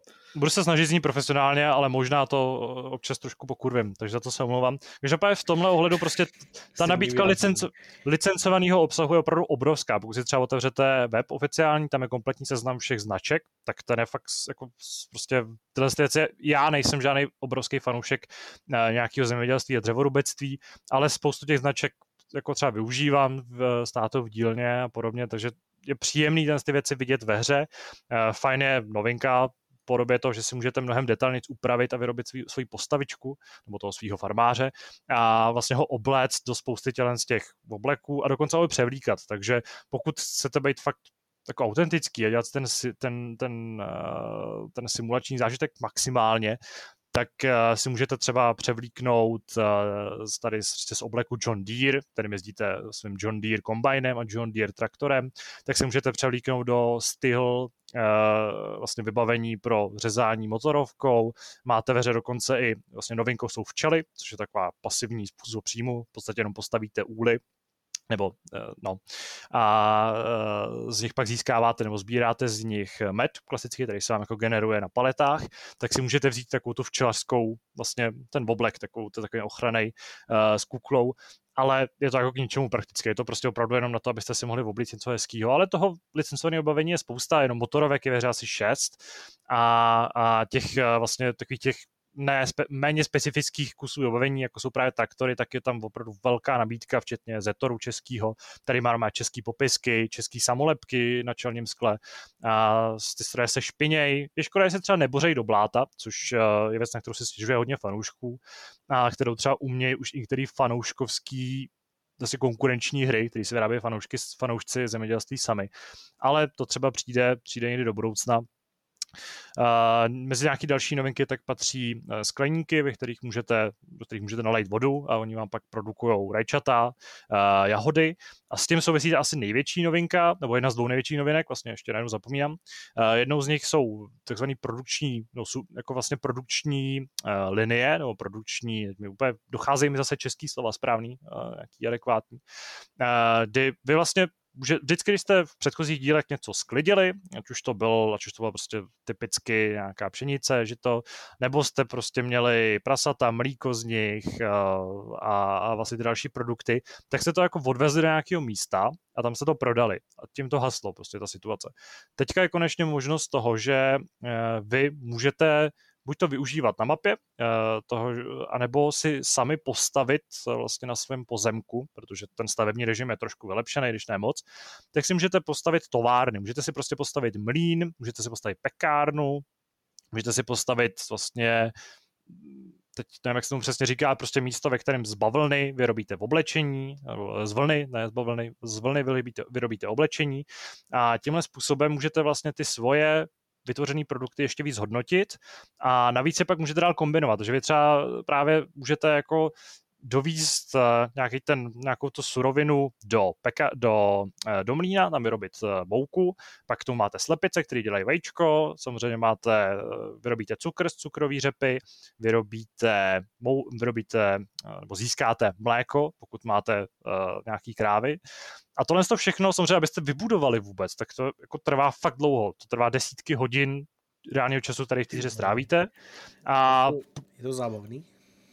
No, tomu se ještě dostanu. Dobře. Ale prostě tohle to všechno vede k tomu, že opravdu i v tom endgameu, kdy už opravdu máte, máte ten nejdražší combine, máte spoustu peněz, tak můžete aspoň pořád máte ještě jako za čím mít, máte prostě proč, eh, máte ten koncept toho, že chcete vyrobit ten dort, upíct, a, nebo pít dorty, může pak to prodávat třeba i v vlastním obchodě farmářským.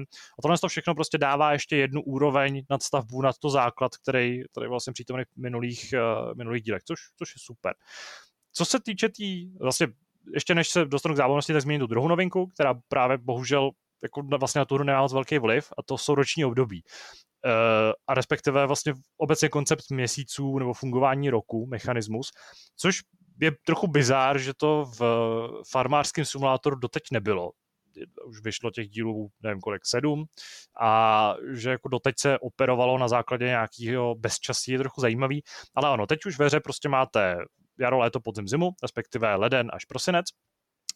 A to znamená, že když, pokud ten systém nevypnete, můžete hrát jako dřív, ale když máte zapnutý ten, systém, tak vlastně každá plodina má určitý období, kdy se seje a samozřejmě má i každý uh, určitý období, kdy se sklízí. Některé uh, plodiny samozřejmě můžete, mají jako konkrétní velmi, že jsou to třeba dva měsíce, uh, mají naopak třeba tráva, tak tu můžete vlastně sázet a sklízet prakticky celý rok.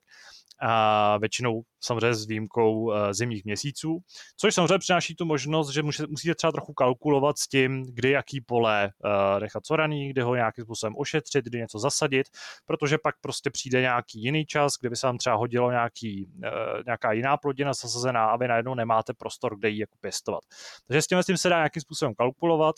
Samozřejmě dá se ve hře vypínat a zapínat takové ty věci, jako že se vykop, že vlastně vyoráváte kamení, který vám pak poškozuje ty nástroje, Eh, nutnost eh, vlastně sypat eh, pole vápnem a to, že vám roste, roste plevel, takové ty klasické věci.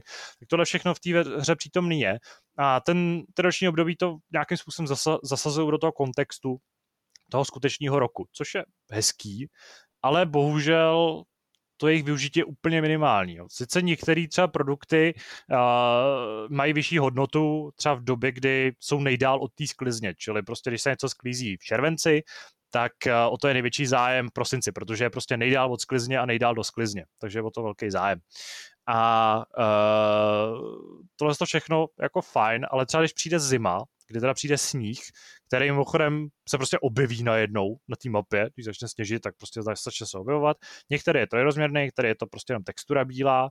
Nevypadá to nějak fantasticky, ale má to nějaký své kouzlo. A mimochodem ve máte možnost si koupit eh, pluh na svůj traktor a pluh, jako odklízet cesty, ale je to úplně zbytečný, je to úplně k ničemu. A já jsem vlastně zimy přeskakoval, já jsem je prostě prospával, protože jsem vlastně zjistil, že v nich ne, během nich nemám moc co dělat.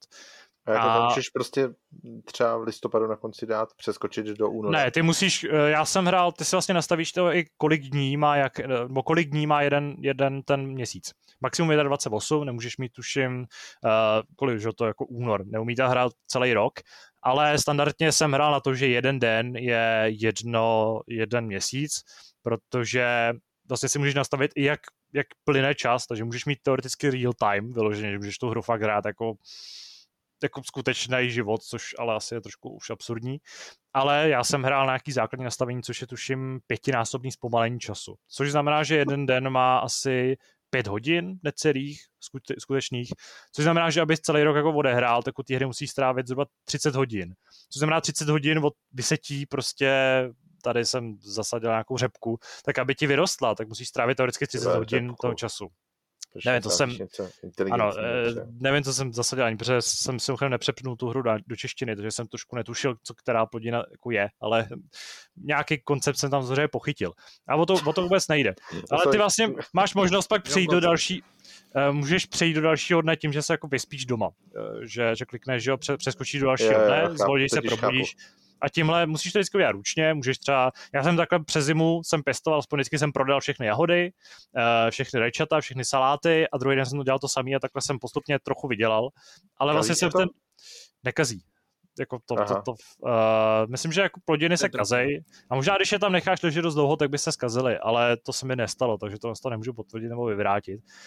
Ale tím způsobem prostě mi přijde, že ta zima je opravdu nevyužitá, krom toho, že jsem čet názory lidí, kteří pracují v zemědělství s tím, že jako zemědělce jednak v zimě opravdu se hibernuje, což potvrzuje ten můj jako domněnku to, že v zimě opravdu se toho moc nedělá. Že prostě fakt není moc co na práci, maximálně se pracuje se dřevem, teda budíš, nebo se zvířatama, pokud je máš. Ale pokud máš vloženě jenom pole, tak, nebo tu zemědělskou půdu, tak na ní se v zimě jako logicky moc dělat nedá a hlavně zemědělce většinou vůbec nezajímá nějaký sníh. Maximálně jim třeba obec jako dá nějaký peníze za to, že prostě vezmou traktor a projedou silnice eh, v obci, což tady ta hra samozřejmě ti za to to k těmu nějak nemotivuje. A tě motivuje jenom k tomu, že opravdu si to můžeš jako udělat hezký v tom světě. A můžeš se bavit tím, že jezdíš s pluhem. Takže bohužel ty, ty roční období nebo ty měsíce v roce, kromě toho, že vlastně dávají smysl vůči realitě, tak to je jako jediná jejich funkce, jediný, co je na nich dobrý. A přijde mi, že jsou, že tohle prostě to chce dotáhnout, chce to ještě v dalším, určitě v příštím díle tohle to dostane mnohem víc prostoru, dostane to nějakou větší myšlenku, ale zatím je to taková prostě funkce, která se jako dobře píše na obal hry, dobře se píše do propagačních materiálů, ale ve skutečnosti tě zase tak moc neovlivní, což mi přijde, že je docela velká škoda. Ale jakkoliv pak ještě můžu se postěžovat třeba na to, že ta hra prostě technicky je pořád taková, jako je to prostě německý simulátor. Uh, většina předmětů nebo třeba textury, takhle, když něco nasypeš do nějakého třeba do, do korby nebo prostě do toho nákladního prostoru traktoru nebo kamionu, tak se z toho prostě stane placka textura. To samé teda platí pro jahody, pro saláty, vlastně pro jahody, pro, pro takový ty jako drobnější, řekněme, plodiny. Tak to je prostě jenom textura, která jako jede nahoru v rámci toho, v rámci toho nějakého nějaký nádoby, což třeba když nasypeš brambory do, eh, nebo řepu právě do cukrovou řepu do eh, nějaký velký korby, tak to vypadá teda strašně odporně. To prostě vypadá fakt jako, jako vypadá to dost podobně, jako to vypadalo právě třeba v GTA San Andreas, nějaký takové podobné věci. Dokážu to pochopit u nějaký pšenice, že ta nebo u těch zrníček, kde jako to, mě to až tak nedrásá, ale u těch věcí, které by mohly mít aspoň na tom vrchní vrstvě, by mohly mít nějaký 3D model, je to trochu škoda. A to samé teda platí třeba pro modely uh, trávy nebo prostě modely povrchu toho, toho uh, těch map, které jsou tři, jsou docela hezky zpracovaný, ale jsou úplně mrtví, jenom po nich jako jezdí takový nic moc auta, pochodují po nich takový mrtví s těmi modely postav, který se tam tak jako ploužej a maximálně tam prostě poletujou vlastně ptáci, který ti jako vzezovávají úrodu. Ale že by třeba na jiných polích jezdili nějaký jiný stroje, pokud ty tam nepošleš ty, to se neděje, takže ten svět je bohužel v tomhle tom docela mrtvej. Bude to třeba fyzikální model v té není úplně ideální a pokud máš plně naložený, plně naložený třeba uh, pickup, do kterého naskládáš to, to ovoce, který jsem zmiňoval, tak v ten moment, když jedeš 125 km rychlostí maximální a proč se odbočíš, tak to auto prostě se jako, takhle ten fyzikální model se prostě rozhodne, že tohle ne, tohle už nemá zapotřebí a vypálí tě někam do nebes, což s čímž prostě musíš počítat a to samé vlastně platí i pro nějaký nárazy. než... Uh, no není to bug, to je prostě jako nedostatek toho fyzikálního modelu, který už si s tím, s tím úplně neumí poradit, což uh, je bohužel příznakem i těch předchozích dílů. A jako No, je tam prostě znát, že ta hra už trošku zaspává dobu a že je problém možná i v tom, že nemá žádnou konkurenci, kvůli který by se musela posouvat před. Jako určitě, jako to, jestli tam jako jsou stále jako 2D obrázkové textury, uh, ovoce a, a tak, jako takových hmm. věcí na korbě, tak to je podle mě jako až nepřijatelný, bych řekl, hmm. v dnešní době. Poslední jako vlastně výčitku mám k umělé inteligenci, protože ve hře samozřejmě akcí, který děláš, no těch procesů je spousta, nemůžeš je všechny dělat sám, uh, tak uh, nechybí pořád vlastně systém nějakých zaměstnanců, který můžeš vlastně najmout a jezdit za tebe, nebo na tebe dělat nějakou konkrétní činnost, který nově umějí třeba i někam dojet a něco vyložit. Ale ten jejich, jako jednak jsou prostě blbí jak tágo, neumějí obět překážku do dneška, dost často se zaseknou na tom poli, najedou nějak špatně, nedokážou se z toho vymotat. A pokud jim zadáš právě nějakou tu složitější akci, tak jednak to, abys to vyrobil, tak opravdu už hraničí s nějakým jako základem programování, protože to je prostě neustále komplikovaný systém uh, zadávání souřadnice a, a nějakých jako podmínek, což mi přijde, že prostě šlo vy, vy, nějakým způsobem vyřešit mnohem elegantněji a dost často je jednodušší prostě ten stroj vzít a dovízt ho do místa uh, ručně, až tam pak řešit ten problém. A pokud ho pošleš uh, někam, co třeba konkrétně jsem takhle sklízel Eh, cukrovou řepu eh, v rámci jednoho kontraktu, abych viděl peníze a bylo jí fakt hodně. Musel jsem jí vozit do nedaleký sípky, která to pak vlastně sváží, nebo to pak se sypeš do vlaku a odvážíš to do sousedního města. A to pole bylo vlastně za dráhou, za, za těma kolejema. A nemělo žádnou jinou příjezdovou cestu. A ta umělá inteligence to prostě neakceptovala, že musí přejet ty koleje. Takže to vždycky musel vzít ty, dovíst na silnici, pak ji nechat a poslat k té sípce a ona zároveň ta umělá inteligence nedokáže vjet do té sípky správně, když je krásně přístupná. Takže si můžeš zkrátit tu cestu mezi tím, což ale už jsou asi takových jako 20 vteřin jízdy a to už je jednodušší prostě vzít ten stroj a dovízt ho tam jako ručně, což uh, bohužel prostě celý ten, ten systém umělé inteligence deva, značně devalvuje. Ale ač prostě k tomu mám všechny tyhle ty výčitky, tak je to prostě hrozně skvělá odpočinková zábava.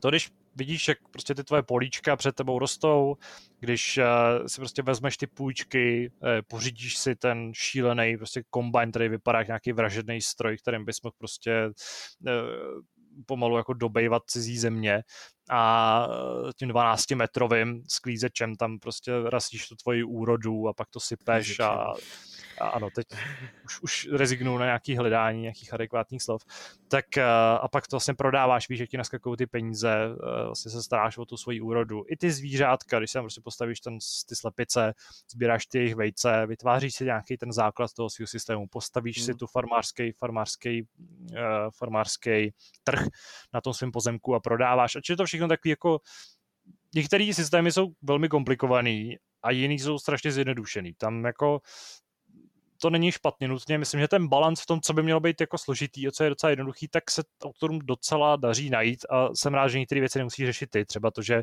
opravdu ti uh, ty skleníky dávají ovoce a zeleninu jenom protože do nich naliješ vodu a nemusíš řešit nějaký hnojení a kde si co si, tak to je jako fajn. To mi přijde, že už by bylo opravdu jako extrémní zdetelnění to všechno mimochodem umí pak modifikace, protože jsem teďka třeba čet o modifikacích, které výrazně prohlubují systém množení zvířat, kdy ty můžeš jako šlechtit ty rasy a nějakým způsobem jako inseminovat a tyhle věci, což jako to úplně nechci, no. už od toho nechci, ale tohle to všechno dostat můžeš, pokud tu hru modifikuješ, ty prostředky na to jsou.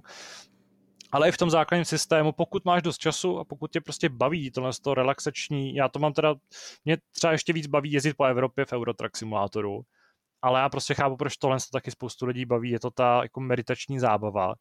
A když tohle zkombinuješ s tím, že třeba máš opravdu vztah k tomu zemědělství a zároveň tě baví ty značky třeba, nebo ta licence, která v týře fakt je naprosto ohromná, v tomhle to má obrovskou. Je to jako taková FIFA mezi farmářskými simulátorama, i když jich moc není, ale prostě ta licence, kdy můžeš se prosíst s deseti traktorama od 50, no, můžeš prostě použít vybavení 50 značek, který možná stojí u tebe v garáži nebo v, v hale, tak to je prostě super. Takže uh, je to trochu rozporuplný v tom, že ta hra prostě zaspala dobu, ale zároveň je prostě bezkonkurenční a je zábavná i pro hráče, který k eh, zemědělství jako takovému nemá moc velký vztah. No, jako problém toho je fakt to, že jako je bezkonkurenční, protože to konkurenci nemá, že jo? Jakoby... Ale konkurenci to jako má, má, má to ale jsou to prostě menší hry, které nemají vůbec, zdaleka takové ambice. No. no jako já vůbec ty jména jako neznám a podle mě eh, pokud by byly natolik úspěšní, aby to byly konkurence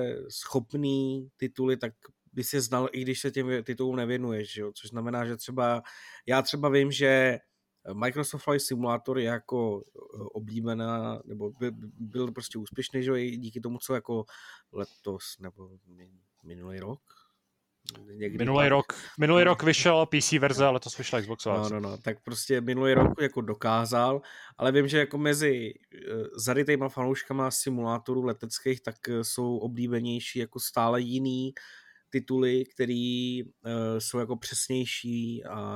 a ano, ale to, jsou, to, jsou, to mám pocit, že teda tam je ta situace podobná, protože to jsou taky docela níž věci, které no, už znají právě, jenom fandové. Právě, jo. A, a jsou jako níž věci a jsou tam podle mě věci, které eh, třeba ty uh, totální milovníci dokážou strpět, ale nějaký větší mainstream ne. A podle mě třeba i to, co jsi tady jako říkal, tak podle mě dokážeš strpět uh, tu blbou umělou inteligenci, uh, ty textury a tady ty věci dokážeš strpět jenom kvůli tomu, že tady nic jiného v takových kvalitách není. Hmm že tady není nic, co by prostě fakt mohl konkurovat tomu farming simulátoru tak, že eh, by třeba, já nevím, jiný věci dělal trošku hůř, ale tady ty věci by třeba jako vylepšily. Já jsem se třeba chtěl zeptat, já jsem, ne, nevím, jestli si o tom mluvil, ale že jsi tam říkal si, že tam můžeš postavit ty trhy na, hmm. na, na tom svém pozemku a jsou tam jako třeba lidi, nebo to ne, jsou jenom to trhy? To, je to, to znamená, to je budova, která má před sebou takový políčko a na to, když položíš nějaký ten produkt, typicky rajče, prostě paletu s rajčetem, tak eh, postupně ty čtyři prostě krabice, které na tom zmizej. jsou, tak zmizej a načtou se ti peníze. No, to, to mi přijde jako strašně jako, protože já jsem si to myslel, protože to Farming Simulator, že nikdy neměl jakoby takovýhle jako nějakou hmm. větší interakci toho světa. To mi to, to přijde jako strašně uh, jako blbý vůči tomu, že já jsem teda Farming Simulator snad a jako nehrál teda, ale sledoval jsem jako videa takhle, Eh, že mi prostě přijde, ta hra je tak Ochorem... strašně prázdná, víš, jako, hmm. že ty jdeš do té hry a cítí se tak strašně jako... Osamělej v tom světě. Tak, přesně tak. A.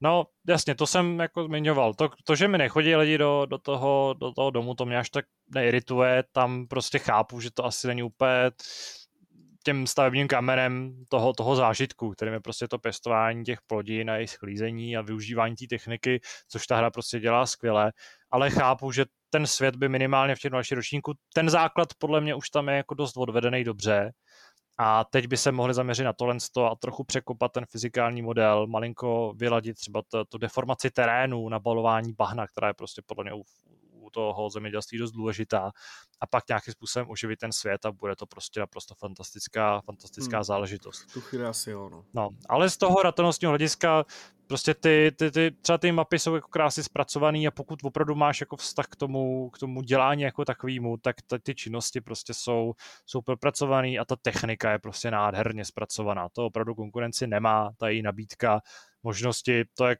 ty stroje prostě mají několik funkcí. Já se s tím asi seznamuju, tak mě to i docela baví na to, že prostě vlastně k tomu nemám žádný vztah a je zajímavý se vlastně naučit, jak některé ty věci fungují. A já jsem si v rámci toho třeba i hledal, jak některé tyhle ty technický jako fígle, protože jsem koupil z druhé ruky, což je taky novinka, já jsem koupil nějaký stroj, který umí zároveň zorat a zároveň i hnojit to pole hned. A tak jsem koukal na to, jestli to tak, tak fakt je ve skutečnosti, nebo si to autoři nějakým způsobem hodně zjednodušili. Opravdu jsem konkrétně tenhle ten prostě to, to nástroj zkázy v mým, mm. mých očích, tak jsem ho našel někde na internetu, jak funguje, je to od firmy Bednar, která je tuším i česká a uh, prostě jsem si prohlídl, jak funguje ve skutečnosti a je to opravdu jako velmi autenticky zpracovaný, takže v tomhle z toho ohledu je to hrozně jako mm. zajímavá i sonda do, těch, do tohohle světa. Takže no. ano, Farming Simulator prostě má svoje, má svoje problémy, ale pokud jste fanoušek uh, zemědělských simulátorů, tak myslím, že pro vás je to prostě opět jako must buy a pokud, jste, pokud máte rádi takovou tu rostodivnost, toto využívání, pokud jste v rámci farmářských simulátorů to, co jsou takový ty hráči fotbalu, který mají rádi ty licencované týmy a ty hvězdy a, prostě to, aby každý dres vypadal přesně tak, jak měl, tak budete spokojení, protože v tomhle, z tohle hlediska prostě obsahově ta hra je opravdu velmi nabitá.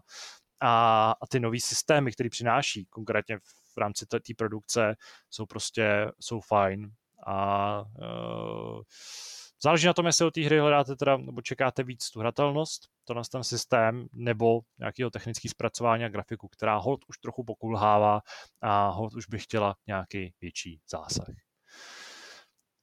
Větší zásah dostal, dostala čtvrtá generace Pokémonů, která původně přišla v roce 2006 s tituly Pokémon Diamond a Pearl. Po pokud se nemýlim, uh, teď se to teda musím spočítat, po 15 letech uh, vychází jejich remakey uh, Pokémon uh, Brilliant Diamond and Shining Pearl, to pojmenování je šílený. Ty vlastně navazují na tradici remakeů, která začala už tuším právě ve čtvrté generaci, kdy vyšlo Leaf Green a Fire Red, což byly vlastně remakey prv, úplně první generace Pokémonů, později vyšly i remakey Gold a Silver a Ruby a Sapphire.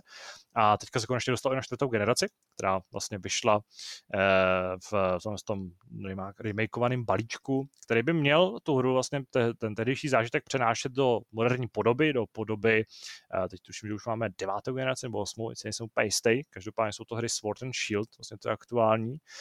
A uh, já jsem vlastně to tu recenzoval, už si samozřejmě můžete přečíst ten text na webu, nebudu nějakým způsobem moc rozebírat ty původní hry, protože v tomhle ohledu prostě ten jejich, ta jejich DNA, ty jejich kvality zůstaly zachovány. Já jsem zmiňoval, že právě Diamond and Pearl byla ta doba, kdy jsem se, nebo byly ty hry, skrz který jsem se do Pokémonu zamiloval, i když jsem hrál právě třeba Fire Red, konkrétně to bylo Leaf Green, ta moje verze, kterou jsem hrál eh, jako první, tak uh, skrz uh, tu čtvrtou generaci Pokémonu jsem se vlastně zamiloval do tohle z toho světa, zamiloval jsem se do toho konceptu vůbec, uh, jsem se koukal na, na anime a, a žral jsem to úplně každým pórem.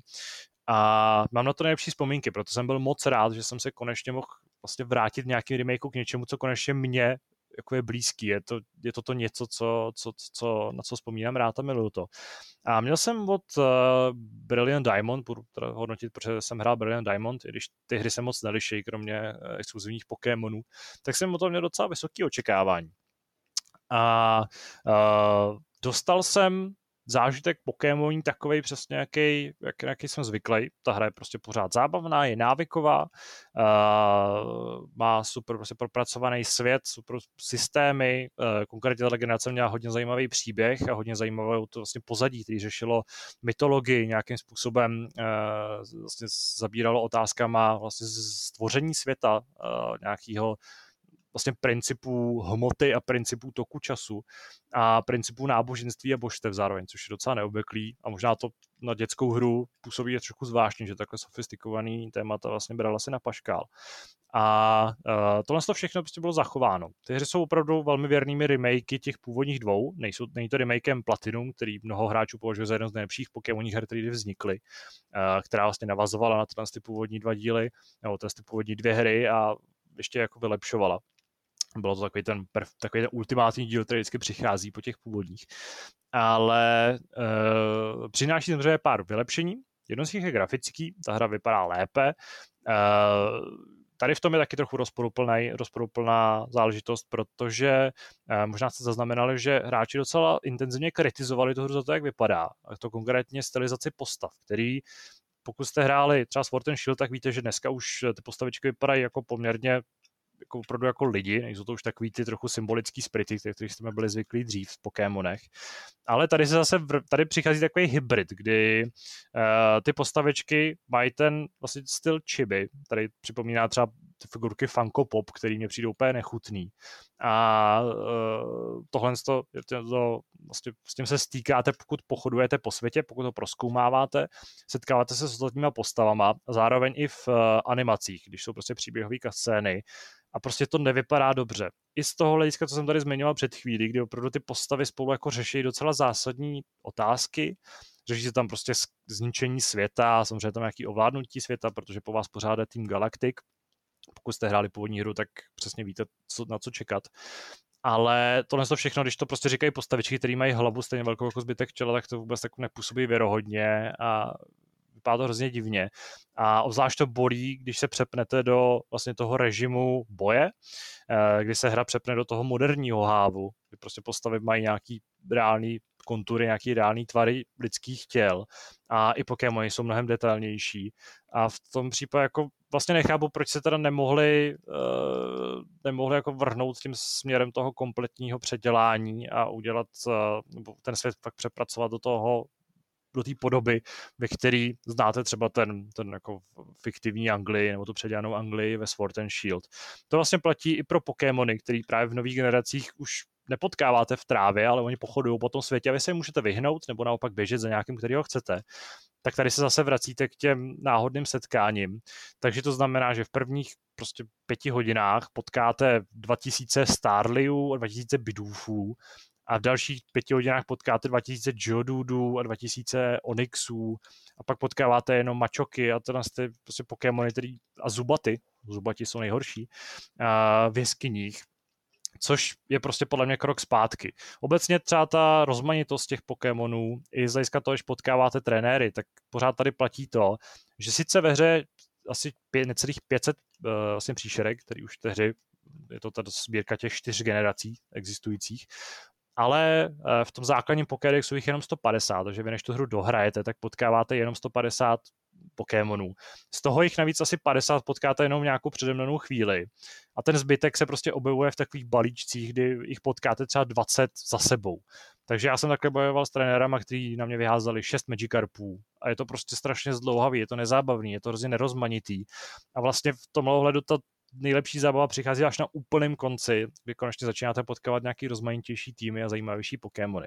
Což ano, chápu, že je prostě remake, je to ten, je to ta, to dědictví té původní hry, ale zase si myslím, že tohle je zrovna věc, která se mohla nějakým způsobem jako udělat elegantně, něco vyřešit.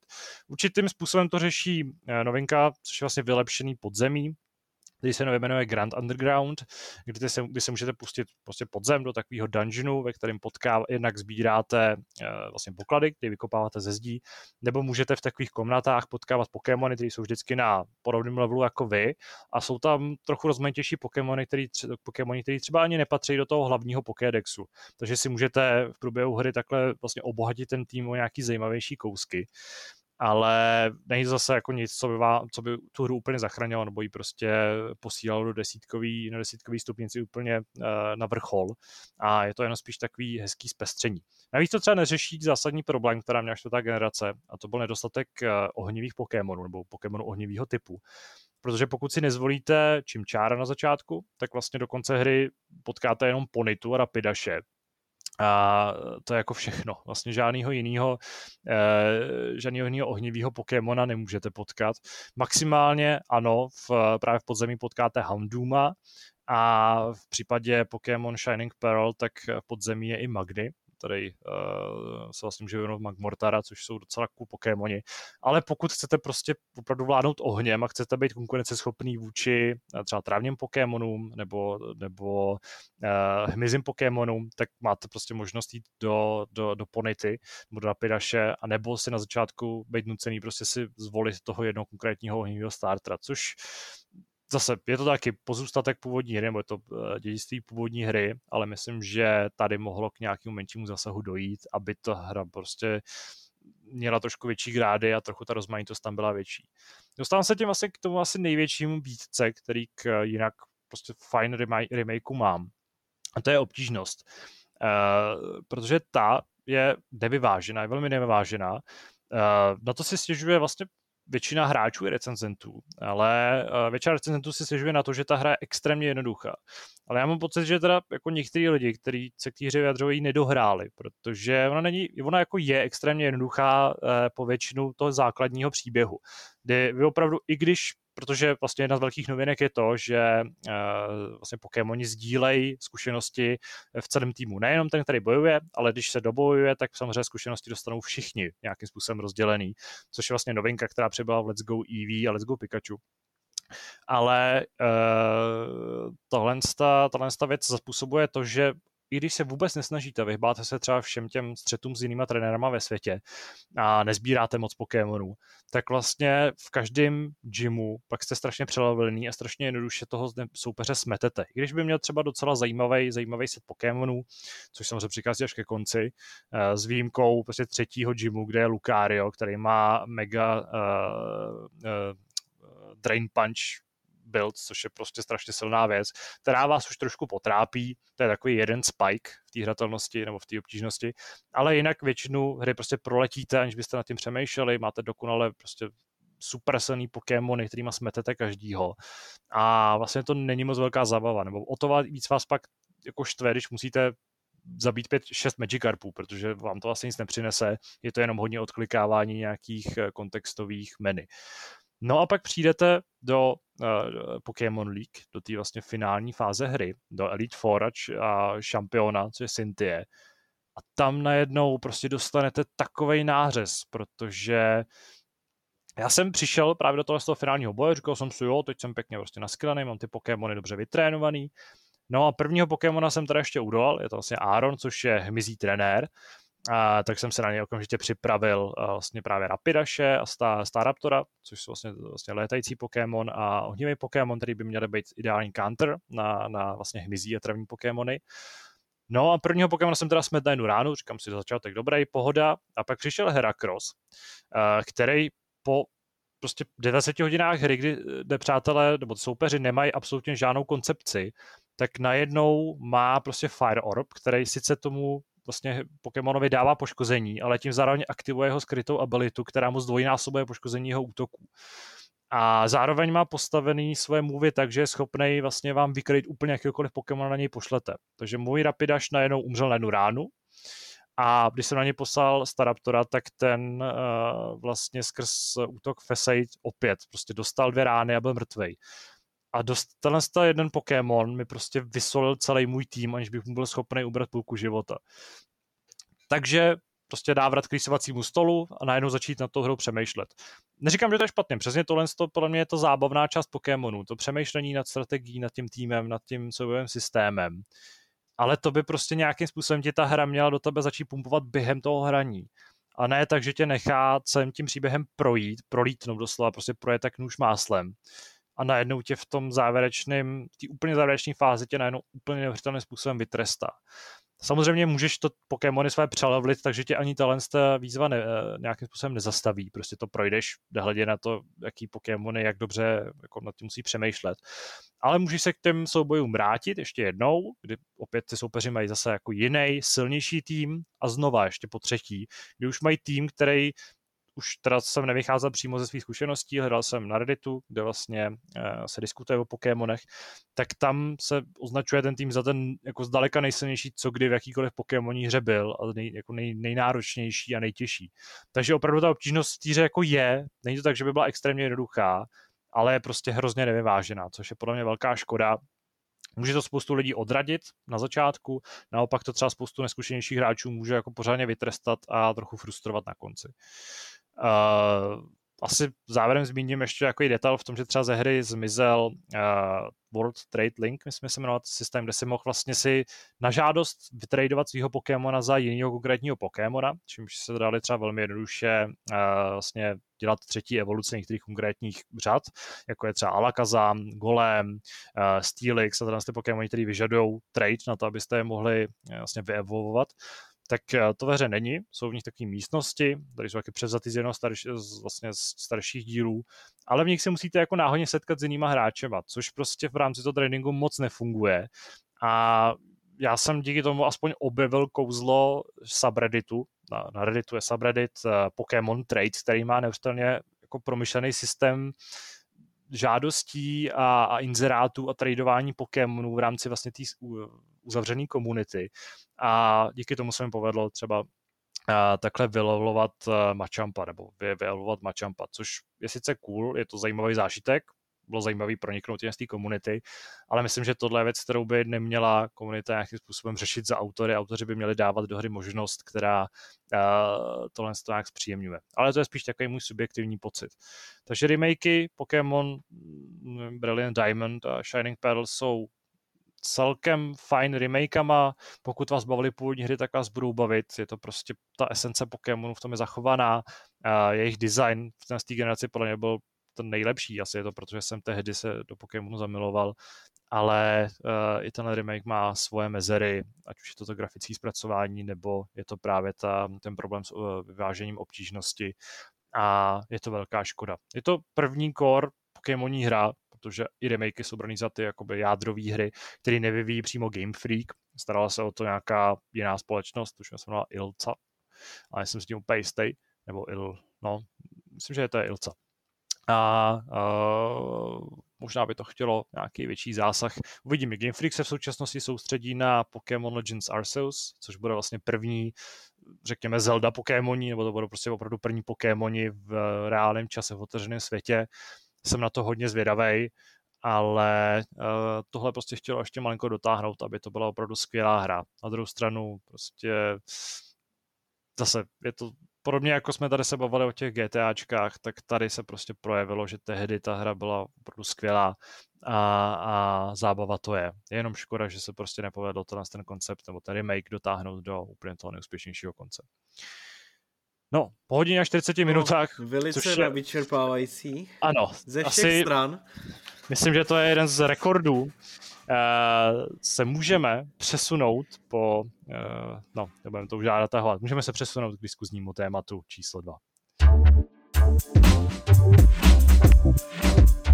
I tento týden si probereme, eh, co se stalo v rubrice Stalo se. Budou to zase tři eh, zajímavý, více či méně zajímavé události, eh, kterých si tady trochu prodiskutujeme.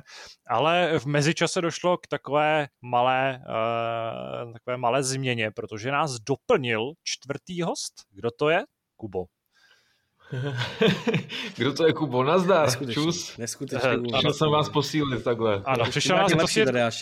Ano, se lepší. v půl jedenáctý večer už hold mám na jazyku trošku těžko, takže musím i teda v, někde v hloubi mozkový kůry a musíme ještě takovýhle super zletný, uh, super zletný uvítání. Já musím Každopádně... poznamenat, že na tom nejsem moc líp teda, takže ano. velká posila přišla. Nevadí.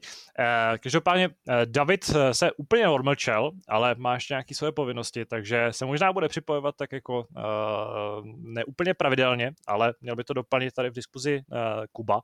A vrhneme se rovnou na to. Uh, začneme asi tou nejčerstvější zprávou, která mi přišla docela zajímavá. A ta se týká Ubisoftu a netýká se žádný úplně supermoderní nebo aktuální hry. Týká se pr- posledního Splinter Cellu, posledního regulárního Splinter Cellu, kterým byl Splinter Cell Blacklist, eh, který sice stále vlastně oficiálně má multiplayer, nebo má prostě online režim, ale ten už nějakou delší dobu nefunguje, což se hráčům moc nelíbí, a, a reagují na to, ano, i tahle hra má komunitu hráčů, protože ten multiplayer nebyl úplně špatný, byl docela populární. A, a ta komunita hráčů na to reaguje tím, že údajně spamuje technickou podporu Ubisoftu tikety, mm-hmm. nebo těmi vlastně žádostmi o, o pomoc a o nějakou asistenci a řešení problémů. Uh, to je jako vlastně asi i celkem běžný, že nějakým způsobem se autoři nebo fanoušci snaží upozornit autory na problém. Tohle to sami třeba řeší eh, fanoušci Titanfallu u Respawnu, to je takový známý problém s tím, že Titanfall je extrémně eh, vlastně hackery ovládnutá hra. Tady je prostě problém s podporou, podporou vlastně celého toho online režimu. Ale zajímavé je, že se na oficiálním fóru hry objevil připnutý příspěvek, ve kterém člověk údajně uh, tehdy se byl považován za vlastně mluvčího technické podpory Ubisoftu, tvrdí, že o vlastně těch problémech Ubisoft ví, ale že hra už nikoho nezajímá, takže vlastně se s tím nebudou nějak zabývat. Řekl to, nebo ten příspěvek byl napsaný diplomaticky, tohle jsem spíš tak jako velmi schrnul, takže to nepůsobilo nějak podezřele. Co už trochu působilo podezřele bylo a vyvolalo to teda mezi hráči značnou vlnu nevole, hlavně mezi komunitou, to, že eh, hráči vlastně nemají posílat tyhle ty tikety, a že pokud se budou objevovat, tak za to budou rozdávat týdenní bany na účty Ubisoft Connectu, což znamená, že hráči by teoreticky neměli mít možnost týden hrát hry online od Ubisoftu, kupovat si je, e, nějakým způsobem jako komunikovat, využívat tu sociální službu. A že pokud tyhle, ty, tenhle ten přečin vlastně bude pokračovat dál, tak dojde k permanentnímu banu. A ten hrozil i za to, že budou hráči vlastně obcházet ten systém tím, že budou používat starší verzi Ubisoft Connect nebo Uplay. Vlastně jsem ten příspěvek jako takový už teda na webu není. Eh, asi už tušíte teda, že to není úplně tak, jak se to zatím zdálo. Ale reakce hráčů v nějakých jiných vláknech byly dost drsný a byli dost překvapený, už se tam otev... začaly sepisovat nějaké jako otevřený dopisy do Ubisoftu, stížnosti, eh, vyzývalo se tam k bojkotu té firmy, co je zajímavý a co chci zdůraznit je to, že ten příspěvek byl připnutý, což znamená, že ho musel připnout někdo, kdo správcuje to fórum. Není to prostě No. Špatně placený zaměstnanec. Ano. Uh, pak nicméně vyšlo najevo, když tohle to zveřejnil, eh, začal, vlastně se to objevilo na Redditu, uh, kde začal o tom opět diskutovat, zveřejnil to Kotaku, začalo se o tom mluvit ještě víc. A pak najednou ten příspěvek zmizel a Ubisoft Kotaku sdělil, že uh, šlo, že to bylo kinda sus, protože šlo i poustra. Uh, to tam přímo zaznělo to slovo, tak jsem si takhle využil ten z té ostrého můstku. Každopádně podle Ubisoftu šlo o člověka, který se vydával za toho oficiálního zaměstnance a uh, šlo prostě o nějakou formu revolty a o příspěvek, který měl akorát vyvolat chaos mezi hráči. Což se teda povedlo, v komunitě to začalo okamžitě vřít. jako, jako, je to dobrý troll, tomu musím Je to zajímavý troll, který mu spoustu lidí uvěřila, uh, byla z toho docela zajímavá kauzička a mě na tom zaráží hlavně to, že ten příspěvek byl připnutý. A zase tady nechci teda rozvíjet nějaké jako konspirační teorie toho, že to mohl být nějaký zhrzený zaměstnanec, ale uh, jako tohle to prostě není úplně, úplně dobrá, uh, dobrá PR message pro, uh, pro Ubisoft, není to úplně dobrý obrázek. A je vlastně docela zajímavý, jak právě tyhle ty staré komunity, můžou ještě nějakým způsobem ovlivňovat i celý, celou image vlastně firmy. Protože týká se to právě Respawnu, který s nima dlouhodobě problém u, u, uh, u Titanfallu, tak se to týká právě tady uh, vlastně fanoušku Splinter Cellu, což je série, která má velmi oddanou komunitu a zároveň je to komunita, která už 8 let nedostala regulární pokračování a i s těma posledníma dvěma dílama měla spoustu nějakých jako problémů. K tomu ještě zmíním, že vlastně taky vzniká otevřený dopis právě v té komunitě, který jsem tam sledoval jsem jeho, jeho stvoření skrze vlákno, ve kterém vlastně hráči prosí Ubisoft, aby vytvořil jako dobrý Splinter Cell a přímo mu navrhují, jak to má dělat. S tím, že v tomhle tom ohledu odkazují na, na IO Interactive, což jsou autoři vlastně té rebootované trilogie Hitmana, který podobným způsobem vlastně sdíleli eh, nebo nějakým způsobem komunikovali s komunitou a zjišťovali, jak by vlastně měl vypadat ten nový Hitman a co by se hráčům líbilo, aby v týře bylo. Uh, No, je to, je to spíš taková jako zase menší, menší záležitost, je to spíš menší kauza, ale ukazuje to zase takovou bouři ve sklenici vody, která se rozpoutala v jedné komunitě. A uh, Máte tušení, myslíte si, že opravdu šlo o nějakou reakci nějakého naštvaného, naštvaného uh, člena supportu a že teďka Ubisoft musí prostě hasit požár, nebo to byl fakt sofistikovaný troll, na který ale jako bohužel se povedlo taky navázat nějakému správcovi fora a for forum, ano, nebo to sofistikovaný vtip, kterému se, který zmátl nějaký správce fora a uh, No, co se vlastně myslíte o té události? Já jsem já, chtěl jenom já také bych... zmínit, aby, aby to nezapadlo. Já bych teda řekl, že na tom supportu se musí asi vystřídat spousta lidí, takže bych se vlastně nedělal, kdyby to byl nějaký bývalý zaměstnanec, ale samozřejmě i ta druhá možnost dává smysl. Hmm. A jako měl to skvěle promyšlený, protože věděl, co přesně má té komunitě předhodit, aby rozpoutal ten oheň. A, a v tomhle teda jsme kam klobouk před ním. No.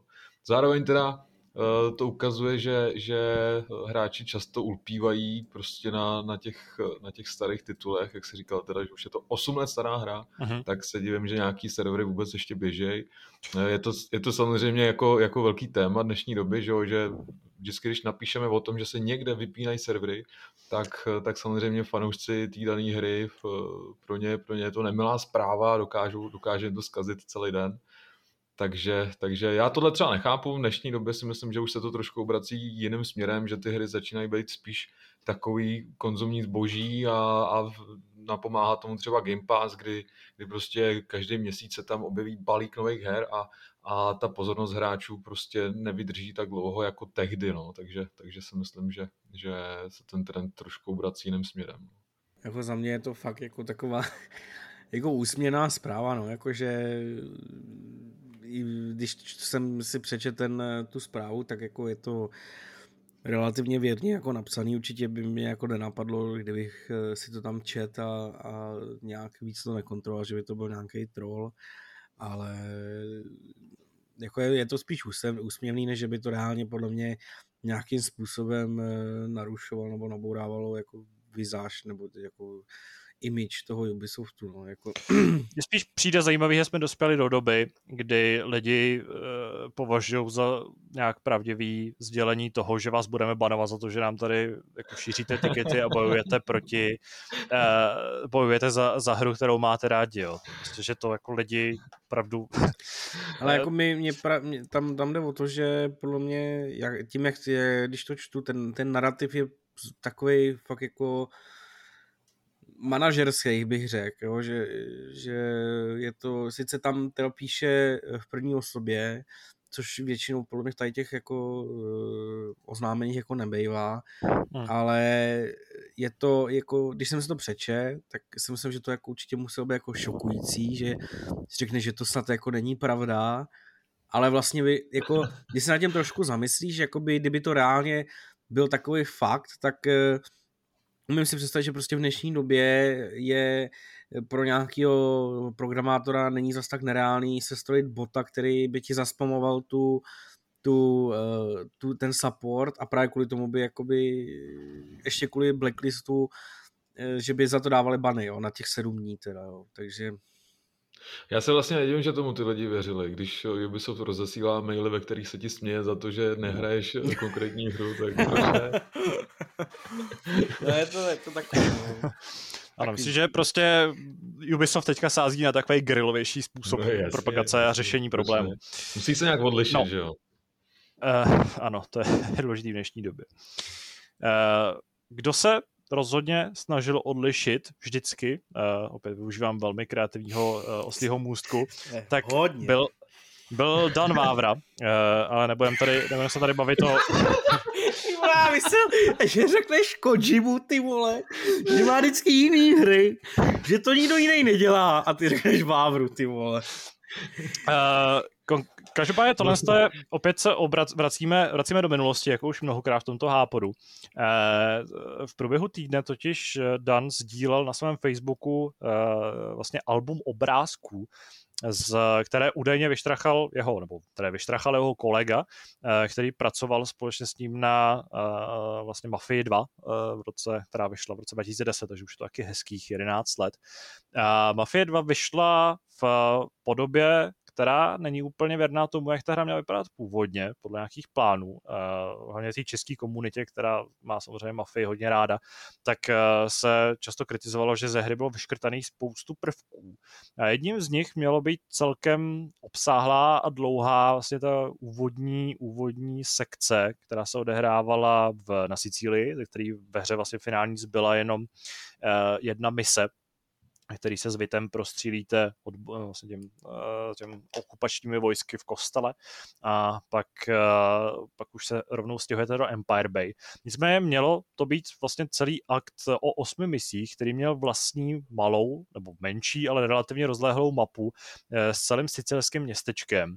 A s vlastně příběhovým pozadím, který do, dokonce se rozbopnalo na 89 stran scénáře, což teda zase zní to bombézně, ale u her přeci jen scénáře jsou trochu delší, než, uh, nebo vlastně ten kontext je, že to není zase tak velký číslo, jako by to bylo třeba u filmu, ale ano, bylo to docela propracovaný, byly sepsané dialogy údajně, a ve hře byly tanky, uh, byl tam hakl, na kterým se dalo jezdit, bylo, bojovalo se tam s, s nacistickými snajprama, a tohle všechno pak údajně ze hry bylo prostě vyškrtnuto bezdůvodně a později se Dan odešel z vývoje a už se na Mafii 2 pak dál nepodílel. Ale eh, teďka přišly tady ty obrázky vlastně v podstatě dokončený, dokončený lokace, ze který třeba to náměstíčko konkrétní pak nakonec bylo nějakým způsobem použitý i v finální hře. Ale uh, vlastně se dozvídáme konečně, o co jsme přišli, protože je faktem, že druhá mafie působila takovým trošku neuceleným dojmem, s tím, že jakoby z ní na začátek a nakonec utrhnul někdo hrozně moc obsahu. Já to pom, ne, vlastně pomím to, že ve hře měla být spousta, bylo dřív deklarované, že v ní bude spousta možností, včetně eh, možnosti volby, toho, jaký vlastně rodině vzdáte nějakým způsobem tu svoji, nebo ten svůj respekt, nebo tu svoji oddanost, eh, že vy to bude získávat nějaký respekt, podobně jako v San Andreas, že, eh, že budete třeba moc získat eh, zbrojní průkaz a budete tak moc legálně nosit zbraň a to všechno samozřejmě ve finále ve hře není. S tím, že ve hře nejsou ani jako vedlejší mise, na který vás třeba upozorňují ty vedlejší postavy a pak vám je nikdy nedají, což je teda už extrémní bizar, který mi přišel už tehdy hrozně divnej.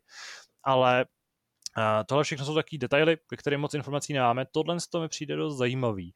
A jak vy to máte, jaký vlastně máte vztah k Mafii 2? Hráli jste, jste fanoušci, nebo jste naopak tohle ten vlastně český, jeden z posledních českých klonotů nějakým způsobem vynechali?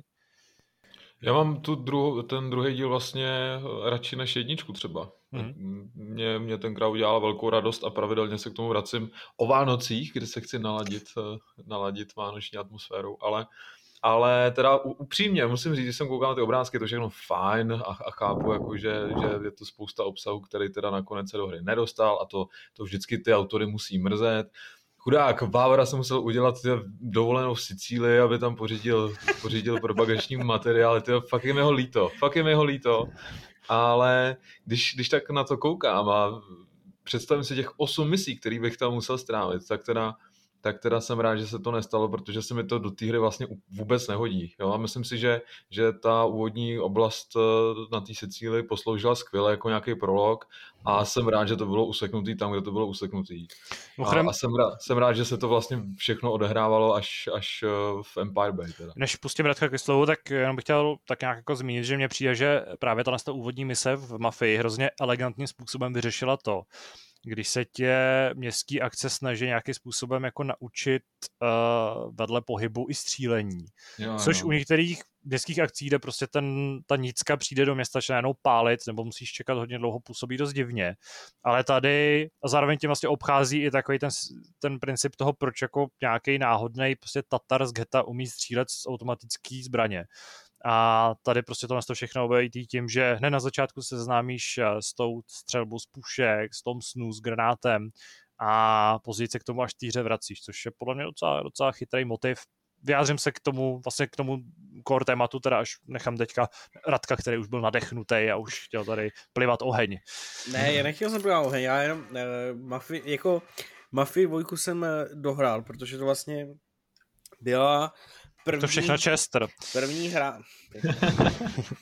Byla to první hra společně s Jasko s dvojkou, kterou jsem, se kterou jsem si zakládal Steam protože tehdy mi mamka od nějakého známého přinesla, přinesla kódy, které se dostávaly ke grafickým kartám, takže k tomu, k tomu jsem si zakládal Steam tehdy. Ano, takže uh, právě si prozradil, že tvoje máma je členkou toho překupnického gengu, který přepadává kamiony uh, v San Francisku a vykradá z nich. Tak proč si myslíš, že jsem takový žid, že jo? No, no nic, uh, každopádně uh, k tomu, co, co říkal Kuba, uh, on, Dan Vávra se jako několikrát a myslím si, že jednou to bylo hodně docela uh, komplexní povídání o tom, jak vlastně měla Mafia 2 vypadat, to bylo na streamu Agrela, uh, když s ním dělal Charitu. Já si teda jako moc toho už Myslíš, ani... jak se tam ožrali spolu? No jasně, ale oni jako se tam povídali, že jo, a právě jako i tam z jedno, jedno z těch témat bylo právě, jak měla vypadat Mafie 2, kdyby na ní Dan Vávra pracoval. A On jako tam říkal, samozřejmě, že... Samozřejmě, že líp, že jo? samozřejmě, že líp, samozřejmě. Uh, on tam jako eh, říkal, že spousta věcí, které on tehdy navrhnul a, a měla v té v té hře být, tak tam samozřejmě jako nebyly, protože prostě to nedělal Dan Vávra, že jo. A eh, já když jsem to jako viděl, tak samozřejmě první věc je, že je mi vlastně to, že když se vytvoří nějaký obsah pro hru, takže tam nakonec ten obsah jako není.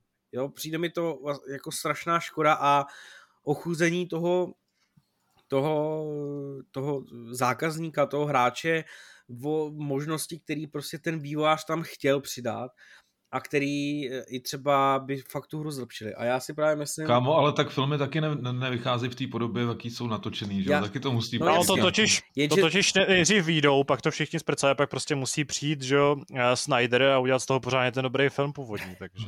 No, ale víš co, problém mezi hrama a filmem je jasný, že? nebo problém, rozdíl. Prostě film nad dvě hodiny, dobře, zrovna jste zmínil Snydera, ale prostě většinou filmy nemají nad dvě hodiny, zatímco u hry prostě jako 10, 20, 30, 40 hodin jako ve výsledku už to nějak zkousneš, pokud je to dobře udělaný. Tak, jako pokud je to dobře udělaný. A to, co on tam popisal, je, že podle mě, pokud by tam tohle to bylo, což tohle je prostě jedna z, má, jedna z mnoha věcí, které on tam chtěl dodat, tak by to ve výsledku dávalo všechno smysl, protože celá ta hra by byla delší, že jo? celá ta hra by byla komplexnější a zabral by mnohem více času, takže těch prvních osm misí by vůči celý té hře vlastně nebylo nic, ale dalo by ti to podle mě jako za prvý uh, jiný, úplně jiný prvek do, do té hry, což mě se i právě na té mafii líbilo, že si prostě přeskočil z války do prostě gangsterského eh, prostředí. Mafiánského prostředí, ne gangsterského prostředí. Co? Mafiánského, ne gangsterského, ale... Pardon, pardon, pardon. pardon. Mafiánského prostředí a Uh, že by to jako bylo docela fajn, že já se prostě uh, obávám a myslím si, že uh, Danovi plány tradičně zaberou roky a roky a roky vývoje a to byl ten problém, proč se no, tyhle, ty, se tyhle ty věci nedostaly do té finální hry. Protože... Přesně, přesně, tak vem si, že máš nějaký budget a, a když si představíš těch dalších 8 misí. Právě, no já ne, nemyslím si co jako jenom těch 8 misí, ale myslím si, že Eh, to tam nechtěli dát právě kvůli tomu, že těch osm misí vůči tomu, jak celá ta hra pak probíhala, by bylo relativně dost. A hmm. že prostě, že, že, ono, Otázka je, která v té době, když se to to jako vymýšlelo, vypadal ten koncept těch aktů, jestli to fakt byly ty mise, které známe dneska, nebo to bylo no, nějakých jasně, osm no, no, menších, no, jasně, menších uh, sekcí, jestli by to reálně v tom kontextu toho, jak vypadá mafie, dneska nebyly třeba tři nebo čtyři mise, že jo? No tak, jelikož jako dávalo... řekl, že scénář na jeden quest měl 89 stran, tak eh, jako i když si říkal, že eh, scénář pro hru vypadá jinak než filmový, je to pravda, ale 89 stran je stále 89 stran, no to je docela dost. Takže nevím, no a jako je mi to možná líto, že tohoto tam nebylo, ale vlastně ne, protože kdo ví, jak by celá ta hra podle Dana Vávry vypadala. Že jo? Takže prostě... Já jsem nezdílím úplně tohle, uh, tohle tu uh, nějakou skepsi. Já je to prostě líto, že to v týře nebylo, protože když jsem vlastně hrál Mafia 2, tak tohle to mě úplně nadchlo, když jsem to tam viděl. A když jsem se pak dozvídal o tom, co v té hře prostě mělo být a nemělo být, tak mě ta hra postupem dobu, do, doby, eh, nehledě na to, jaký kvality měla, jak mě bavila, jak byla super atmosférická, tak mě prostě takovým způsobem jako skysla. A uh, když vidím, že jsme prostě mohli dostat to, to město, že tam mohl být celý ten, ten úvodní akt, který by byl uh, nějaký jako úplně jinak atmosférou, ladiny, místě a, a mohl ti zase učit nějaké další věci, tak tohle je prostě věc, která mě v týře opravdu chybí a jakkoliv chápu, že, že uh, tam třeba chyběl nějaký budget, nebo že tam prostě někdo rozhodnul, že to takhle bude a nebude. A že jsem se někde i dočet, uh, že mezi ty v rámci toho se pak šuškalo, že, že tam prostě rozhodovalo spousta manažerů, který každý k tomu měl nějaký svůj názor úžasný a rozhodovalo o tom, co se do té hry nehodí, hodí a jak by měla vlastně vypadat, tak že se asi škrtalo hodně ale tohle prostě takové mi trochu smutno, když vidím ty krásné zítky sicilský a ty jako, domečky. Chtěl jsem ti říct, že podle mě je jako škoda, že ti skysla celá hra kvůli tomu, že tam něco nebylo.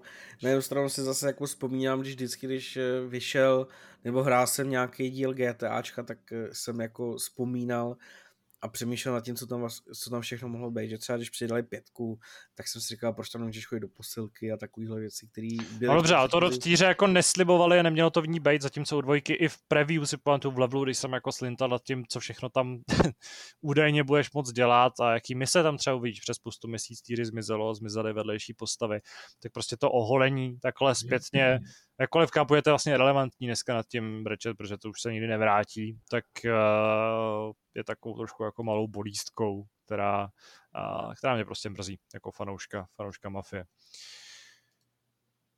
Posledním tématem, který si probereme v tom, co se stalo, tak je náš oblíbený Hideo Kojima, což tady před chvílí tak mírně naznačoval, nebo ne moc mírně naznačoval Radek který se eh, tak trochu nepřekvapivě a možná i překvapivě vrhá do tvorby eh, trochu jiného obsahu, než jsou počítačové hry. I když k těm jeho konkrétně hrám se ten obsah blíží velmi, velmi eh, blízko. Zakládal totiž, eh, respektive eh, jeho studio Kojima Productions eh, zakládá pobočku v LA, eh, která se má soustředit na uh, tvorbu a produkci filmů, seriálů nebo hudby, obecně teda trochu jiného umění než her. A uh, tohle to možná tenhle ten úvod, který vždycky tradičně mám, tak přenechám Kubovi, který psal novinku, který je možná trošku víc kovaný, kovaný v tom tématu. Tak tam šlo o to, že jsme se dozvěděli, že eh, Kojima Productions otevírá novou pobočku v Los Angeles. V čele stojí Riley Russell, který předtím pracoval v Sony, tuším, že asi tři dekády, takže zkušenosti má velký my vlastně nevíme konkrétně, na čem bude tahle pobočka pracovat. Zaznělo tam, že chtějí pracovat s velkými talenty napříč, napříč filmovým průmyslem, s talentovanými hudebníky a, a chtějí dát dohromady něco, co bude podporovat právě eh, herní tvorbu eh, Kojima Productions, takže takže jestli se dočkáme třeba seriálu nebo filmu k Dead Stranding, který se vlastně nabízí hned jako první, myslím si, že je právě první na ráně zrovna, zrovna tady ta záležitost, tak eh, to je samozřejmě stále otázkou. Asi nelze, nelze momentálně eh, očekávat, že, že, by se, že by se pustili do Metal Gearu, protože tam nemají práva vůbec na, na tuhle značku. Tam, eh, tam si myslím, že ta cesta nevede. A je to ve hvězdách zatím, no. Je taky ve hvězdách, jak se na tom bude podílet sám Kojima. My to sice máme přímo v titulku, že Kojima se pustí do tvorby filmů, ale uh, možná tam bude fungovat pouze jako dohled. Uh, Takže jako... připouštíš, že lžeš v titulku, jo? Připouštím, že titulek může být lehce zavádějící. Clickbait, jasně, no. Klasicky. Choď, nechoďme kolem horké kaše. Uh, zrovna jsem teďka projížděl Twitter, kde z nějakého důvodu lidi okamžitě usoudili, že to znamená, že bude Kojima pracovat na, eh, na Silent Hillu, což je docela jako divoká spekulace. Mm-hmm. A trošku jako divoký spojení různých souvislostí. Ale já s tím jako problém, nebo problém, eh, mě to přijde docela zajímavý a docela logický, navíc eh, no, jako logická evoluce relativně úspěšného studia, který produkuje nějaký, nějaký podobný jako zábavní produkt. S tím, že Kojima prostě od jak živá člověk, který evidentně má k těm hr, filmům blízko pomalu stejně jako k, ke hrám hmm. a vytváří vlastně maximálně cinematický zážitky, ne? tak prostě už, už mi dochází opět slova, jak to nějakým způsobem nazvat česky a pokud uh, prostě chce tu svoji vizi ještě rozvíjet i nad rámec té interaktivity. A pokud to všechno chce nějakým způsobem uh, v rámci té produkce zakotvit v nějaký značce, tak je to věc, která prostě Zase je to věc, o které jsme se už dneska bavili, to samý dělá Riot s, s, s, s produkcí. Uh, můžeme se tady bavit prostě o super mega úspěšném seriálu Arkane, který možná překvapil jako všechny tím, jak, jak velmi dobře přijatý je. Nevím, nevěděl jsem. No když si to nakousnul, tak, tak pojďme se zeptat Radka, jestli teda už viděl seriál. Já jsem totiž viděl asi prvních 10 minut, ale vzhledem k tomu, že neznám vůbec vlastně, co se děje v tomhle, v tomhle vesmíru, neznám ty postavy, tak, tak, to, tak to ke mně moc nepromluvalo. Líbilo se mi, jak je to animovaný, nakreslený, všechno tohle je super, ale vlastně vůbec nevím, o co tam jde. No. Uh, hele, já jsem Arkane viděl, ale problém je, a uh, takhle, já nechci mluvit obecně, nechci říkat, že to tak mají všichni, ale řekl bych, že spousta hráčů LOLka nevidí nebo nesleduje ten... Cože nevidí, protože tak často kouká do počítače, že už pak prostě není schopný vnímat. ne, ne, ne, nesleduje, nesleduje uh, lore lolka, který jako dle informací je jako rozšířený a teda komplexní a, a já nevím co všechno, ale... Ochrem má Lolko knihy? Lolko nemá knihy, ale má, má tak, lore... Tak to je ještě. Má lore na, na webu, má, má encyklopedii. Má, má lore v aplikaci někde nějaký. má, má encyklopedii, co vím, že vydali, ale, ale, aplikaci. ale nevím, jestli ta encyklopedie je koncipovaná jako příběh, anebo jako fakt jako encyklopedie, to nevím. Ale encyklopedie je koncipovaná jako příběh, není encyklopedie, ale je to prostě uh, jako příběh. Ale tak můžu ale to... záleží, jak to, to čteš. Záleží, jak to čteš. Vole, jste idioti, vole. Je, jo? League of Legends, vole, encyklopedie, vole. Svět League of Legends, no, to je, vole, na webu, no. Tak, oficiální encyklopedii, bla, bla, bla, vole, bla, bla, bla. Takže chci říct, že lžeš a žádná encyklopedie Dobře, tak je to, ve stylu encyklopedie se ponoříte nejen do příběhu z Runetary, ale zjistíte více o fauně, flóře, architektuře a politice toho světa. Očividně je to teda příběhovější encyklopedie, jo. Dobře, tak. Ale už to nebudu zabředávat lobby. No už to nezabrouši, nebo tě budu muset vybroušit, vole. Takže, uh, takže uh, ano, takže ten hlavní point byl prostě to, že podle mě spousta hráčů nesleduje ten lore, a když u, i kdyby, tak to jsem čet, tak ty, co to sledovali, tak viděli, že ten lore, ten, ten uh, seriál dost změnil, jo. Ale z pohledu lolkovského, lol, lol, lolkars, lol, fanouška League of Legends, uh, to jako bylo fajn, ale uh, vlastně mi překvapuje, že co lidi aspoň píšou, že nejsou fanoušky hry, a že ten seriál je jako naprosto perfektní a prostě 10 ze síti, což mě i, i jako fanouška League of Legends jako nepřišel jako 10 z 10. Je to fajn, ale já jsem třeba na ně pohlížel jako prostě na seriál, který představuje nějaký příběh a vlastně jsem to v tu chvíli nevnímal, jako že to jsou postavy z League of Legends prostě, jo. Takže tak, jenom k tomu. A k tématu, jestli teda můžu?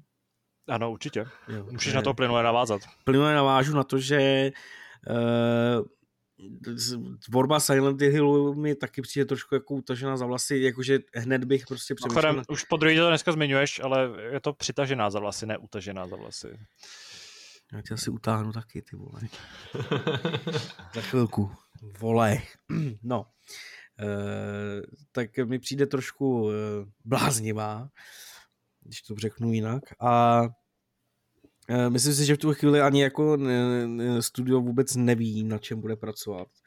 Já jsem tak četl tu zprávu, tak podle mě se teprve sestavuje tým, který jako začne teprve nějakým způsobem budovat ten svět. Ale já tomu rozhodně fandím, protože z té krátké doby, co jsem hrál Dead Stranding, teda nehrál jsem Silent, hrál jsem Dead Stranding, tak eh, z té krátké chvíle to podle mě bude jako třeba úplně perfektní film, jo podle mě, pokud se to správně eh, vezme ze správné strany a, a zvolí se dobrý narrativ a ne teda, že i ten film bude ze tři čtvrtin o tom, že chodíš někde, tak eh, podle mě to bude úplně perfektní. Jako atmosférou a, a nápadem a vším, prostě super, skvělý. A je to samozřejmě tím, že Eh, Kojima ty hry dělá takový, že jsou prostě filmy. Já jsem to chtěl říct, že, že když si pustíš scény z Death Strandingu, tak to už samo Jasně, o sobě je docela no, dobrý právě, film. Právě, jo, jako je to, je to tím samozřejmě, že, že, proč ti to sedí do toho filmu je, že prakticky ta hra je z poloviny film, že jo. Ale prostě furt eh, ty do toho musíš nějakým způsobem zasahovat a tak, ale jo, jako já si myslím, že Kojima film je určitě super. Já jsem asi nemocný, ale já si prostě nepamatuju příběhy videoher, takže jsem si chtěl nedávno nějak v hlavě se sumírovat, jak vlastně probíhal Death Stranding. Kdo to mluví, slyšíte to taky. Shut up. A... To přišel Míra Václavík, říkal, že se musí něco tady sesumírovat. A chtěl jsem, si, chtěl jsem si nějak připomenout, o čem ta hra vlastně je. A moc ji nechci hrát znova, jo. Ale strašně se podíval jenom přesně na ty cutscény, jak si to připomněl, takže přesně jako kdyby to udělali třeba jenom já ti poradím filmovou, filmovou tou, tak by to bylo super. Povídej, já YouTube, jsem fanoušek toho, eh, ne, já si, já třeba mám spoustu filmů, které mě zajímají dějem, ale nechci se na ně dívat, protože na to nemám čas, takže já trávím spoustu času tím, že si čtu popisy dějů filmu na Wikipedii. Ty vole. Je to super zábava, doporučuji. Ty vole. Čekal jsem trochu to jako, lepší, lepší to má, to jako, ty si řekneš, ty, ty vole, to je fakt dobrý film, ale já na ní nemám náladu. Tak co, kdybych si přečet příběh na Wikipedii? To je super. To, jako, v životě jsem to neslyšel a přijde mi to jako úplně uchylný nápad teda. Jako já neříkám, já tady mám spoustu filmů, který chci vidět, ale vidět. Ano, tím jsem přerušil Davida. Eh, můžeš se vyjádřit k tématu. Uh, já si myslím, že ta hlavní myšlenka už tady zazněla totiž, že uh, jako zrovna Kojima už je na tohle docela připravený a že jenom uh, tak nějak otázka času, aby tohleto převed i do filmů no seriálů, ale že si myslím, že je vidět, že ty jeho světy na tohle to mají a že i když to nebudou jeho světy, takže ta jeho hlava na tohle to má. Otázka je, jak moc on se bude sám s tím svým týmem angažovat a co vlastně jako reálně Kojima Productions, respektive ta, ta část, která by tohle to měla na starosti, co by vlastně, kolik práce by v ní tyhle ty lidi zastali a jak moc by se ten tým potom lišil, protože to je samozřejmě něco jiného. Jako je to asi tak stejný, jako když vzniká nevím, pro HBO Last of Us, ale Drakman tam je jenom nějaký konzultant a je otázka, jak reálně se do té podoby toho seriálu promítá ta jeho vize nebo ten jeho input. A úplně stejně to bude i tady, protože on to dokáže jeden konkrétní člověk, respektive třeba s nějakým úzkým týmem vytvořit ve videohrách, neznamená, že ten samý tým bude reálně dělat ty světy někde jinde a vymýšlet je někde nebo ty příběhy někde jinde bude to dělat pravděpodobně někdo jiný a ten někdo jiný nemusí být tak šikovný. Ale jo, Ale zrovna, myslím, zrovna že... Drakman se angažoval docela dost, ne? Teď on napsal scénář a dokonce si zrežíroval nějaký ty epizody. Uh, OK, tak možná... A vy nechceš říct, že lžeš? možná to nebyl ten úplně nejlepší Ale, já, jako ale já... takovýhle, takovýhle pozic, který přesně byly spíš konzultační a člověk si říkal, že ten samý člověk, který vytvořil třeba videohru, tak dělá teď něco jiného i pro nějaký takovýhle vedlejší projekt, tak takových bylo v minulosti už několik a spoustukrát se stalo, že to reálně uh, nemusí být úplně záruka nějaký kvality nebo záruka toho, že ten to dílo bude bavit. Já si teda myslím, že Kojima tím, že jako několikrát i říkal, že filmy jsou jako jeho oblíbenou věcí a chtěl by je strašně dělat a Jakože by se sám do toho tak zapojil, myslím. No jasně, teď on jako... Přestal dělat hry, prostě. Spoustu, spoustakrát říkal, že filmy ho strašným způsobem lákají a strašně bych chtěl něco sfilmovat. Takže já si fakt myslím, že pokud se do těch filmů eh, jako reálně ten tým opře a začne se to dělat, tak eh, Kojima bude jako tou hlavní věcí, která bude dohlížet nad tím filmem a e, bude to prostě to hla, bude mít to hlavní slovo v tom týmu a bude, e, bude to film přesně podle jeho představ. Je to možný. A pokud to tak bude, tak vlastně věřím tomu, že není důvod, aby ty věci nebyly podobně cáklí jako všechny jeho věci, tudíž by mě zajímaly úplně stejně, jako mě zajímají ty jeho věci. Vůbec. No, pokud nemáte ještě něco, co dodat, co by tady mělo zaznít, já mám teďka prostor, tak se můžeme směle po krásných dalších asi půl hodině diskuze vrhnout na malý speciálek.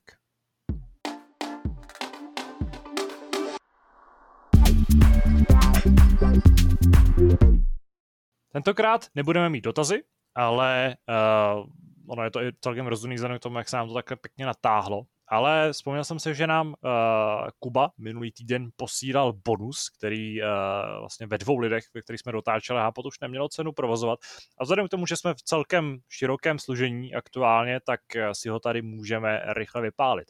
Jde o takovou anketku, nebo kvízek, uh, je to teda spíš anketka, která se nemusí úplně nutně týkat her, ale určitě uh, v čase, kdy do Vánoc zbývá necelý měsíc, už je to bez měsíc, a pokud posloucháte Apo, tak je to už míň, nebo už byly Vánoce, do toho tady nebudu zabředávat, uh, tak se určitě velmi hodí. Možná jsme to už v minulosti pravili, ale můžeme si opakování matky moudrosti, takže si to můžeme přiosvěžit.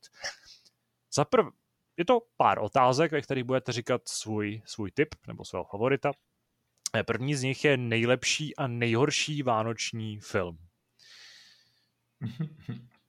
Já jsem naštěstí tu otázku čet předem, takže já tentokrát se vrhnu jako první, abyste mohli uh, začít rychle přemýšlet.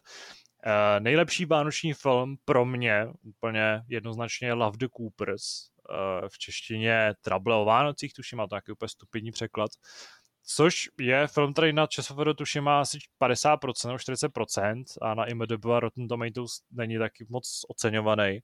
Ale byl jsem na něm jednou omylem v kině, a od té doby jsem se do něj zamiloval, protože má hvězdní obsazení, má úplně to fantastickou atmosféru. Asi třetí, že jsi byl omylem v kině. Přesně, jak se takováhle omylem věc stane.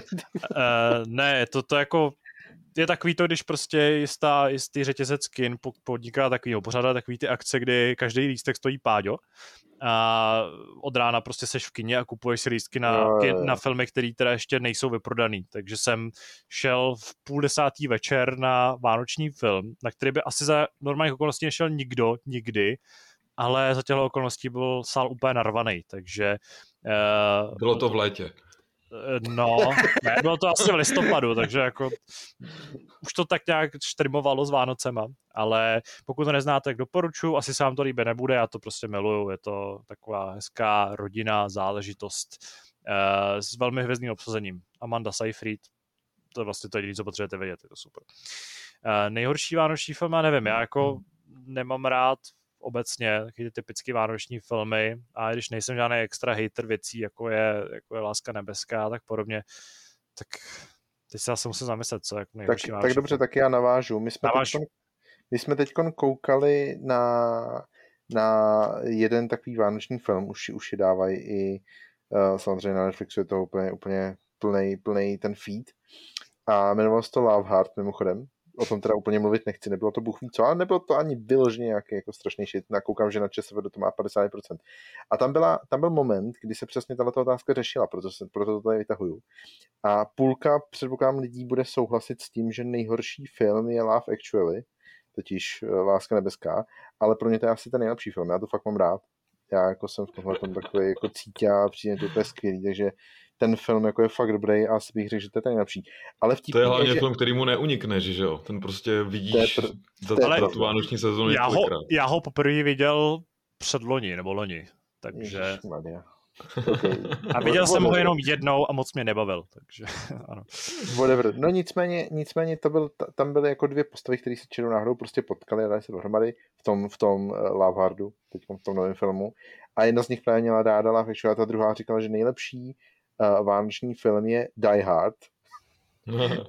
a je to úplně bizarní volba a já říkám, že to je ten nejhorší vánoční film.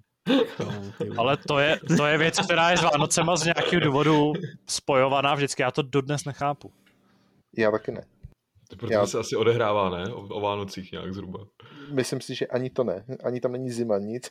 Je tam podle mě nějaká scéna, ale, ale oni to dokonce v tom filmu snad vyřešili. Já jsem nevěnoval úplně pozornost. Takže. Uh, hele, když zadáš do Google Why is Die Hard, tak první otázka, jako co ti nabídne Facebook je Christmas Movie, takže uh, můžu tady mezi čase vystudovat, ano, proč je, jsem, jsem se to jmenuje smrtonostná past česky? Past, přesně, ano. Uh, co to je? Ne, neplé se smrtonostnou zbraní, protože Češi jsou velmi kreativní uh, v překládání filmů, tak aby si se pak plet a jdu nastudovat, proč je to vánoční film. Já, já to budu hodně rychlý, protože já nejsem moc velký filmový uh, sledovač a takovýhle Divák. filmy, ano. Ježíš Maria, ty vole, nech mě dneska bejt, ty vole, tady vezmeš, ty tady vezmeš sklizovač, ty vole, u Farming Simulátoru, ty vole, neřeknu ti ani slovo, jo, vlastně jsem to hejtil, ale... Sledovač je náhodou dobrý termín, ty Asi, dobře, tak hlavně na začátku vyhlásí, že nebude říkat jako a pak tady prostě jakuje, Asi, jak, ty vole. jak.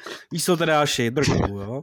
Tak, já nejsem moc velký sledovač filmů a... Právě si přišel o svoji výplatu. No, tak ono to si moc nebude, víš, to je no. Uh, Hlavně a... dotočný podcast je důležitý. Ale dobře, abych se k tomu dostal, tak eh, když tohle tady až řek, tak abych jako fakt zdůraznil, jak nejsem velký sledovač filmu, tak prostě jiný vánoční film, který mě napadl, byl Sám doma, který je doporučen jako nejlepší film, vánoční film, protože jiný vánoční film si nevybavím. Takže děkuju. Kámo, ale možná, že Sám doma je lepší než Love Actually.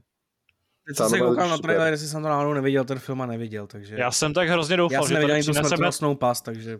Že tady taky přinesem nějaký jako filmy, které nejsou úplně obvyklý a tady prostě padnou ty nás ty tři jako první. Ale nevadí. Tak já to Ale... zachráním, jo? Znáte... Počkej, já jenom zmíním, že uh, se odehrává smrtonosná past na uh, Christmas Eve, což je vánoční co to je, ještě tady den? Já nevím, prostě vždycky nejsem schopný se rychle to jako ve, předvečer prostě Vánoc. Prostě. Ano, takže eh, to je docela pádný důvod, proč to je vánoční film. Ale budíš, pokračujeme. Znáte rodinu Griswoldů někdo? Neznáte? Ne.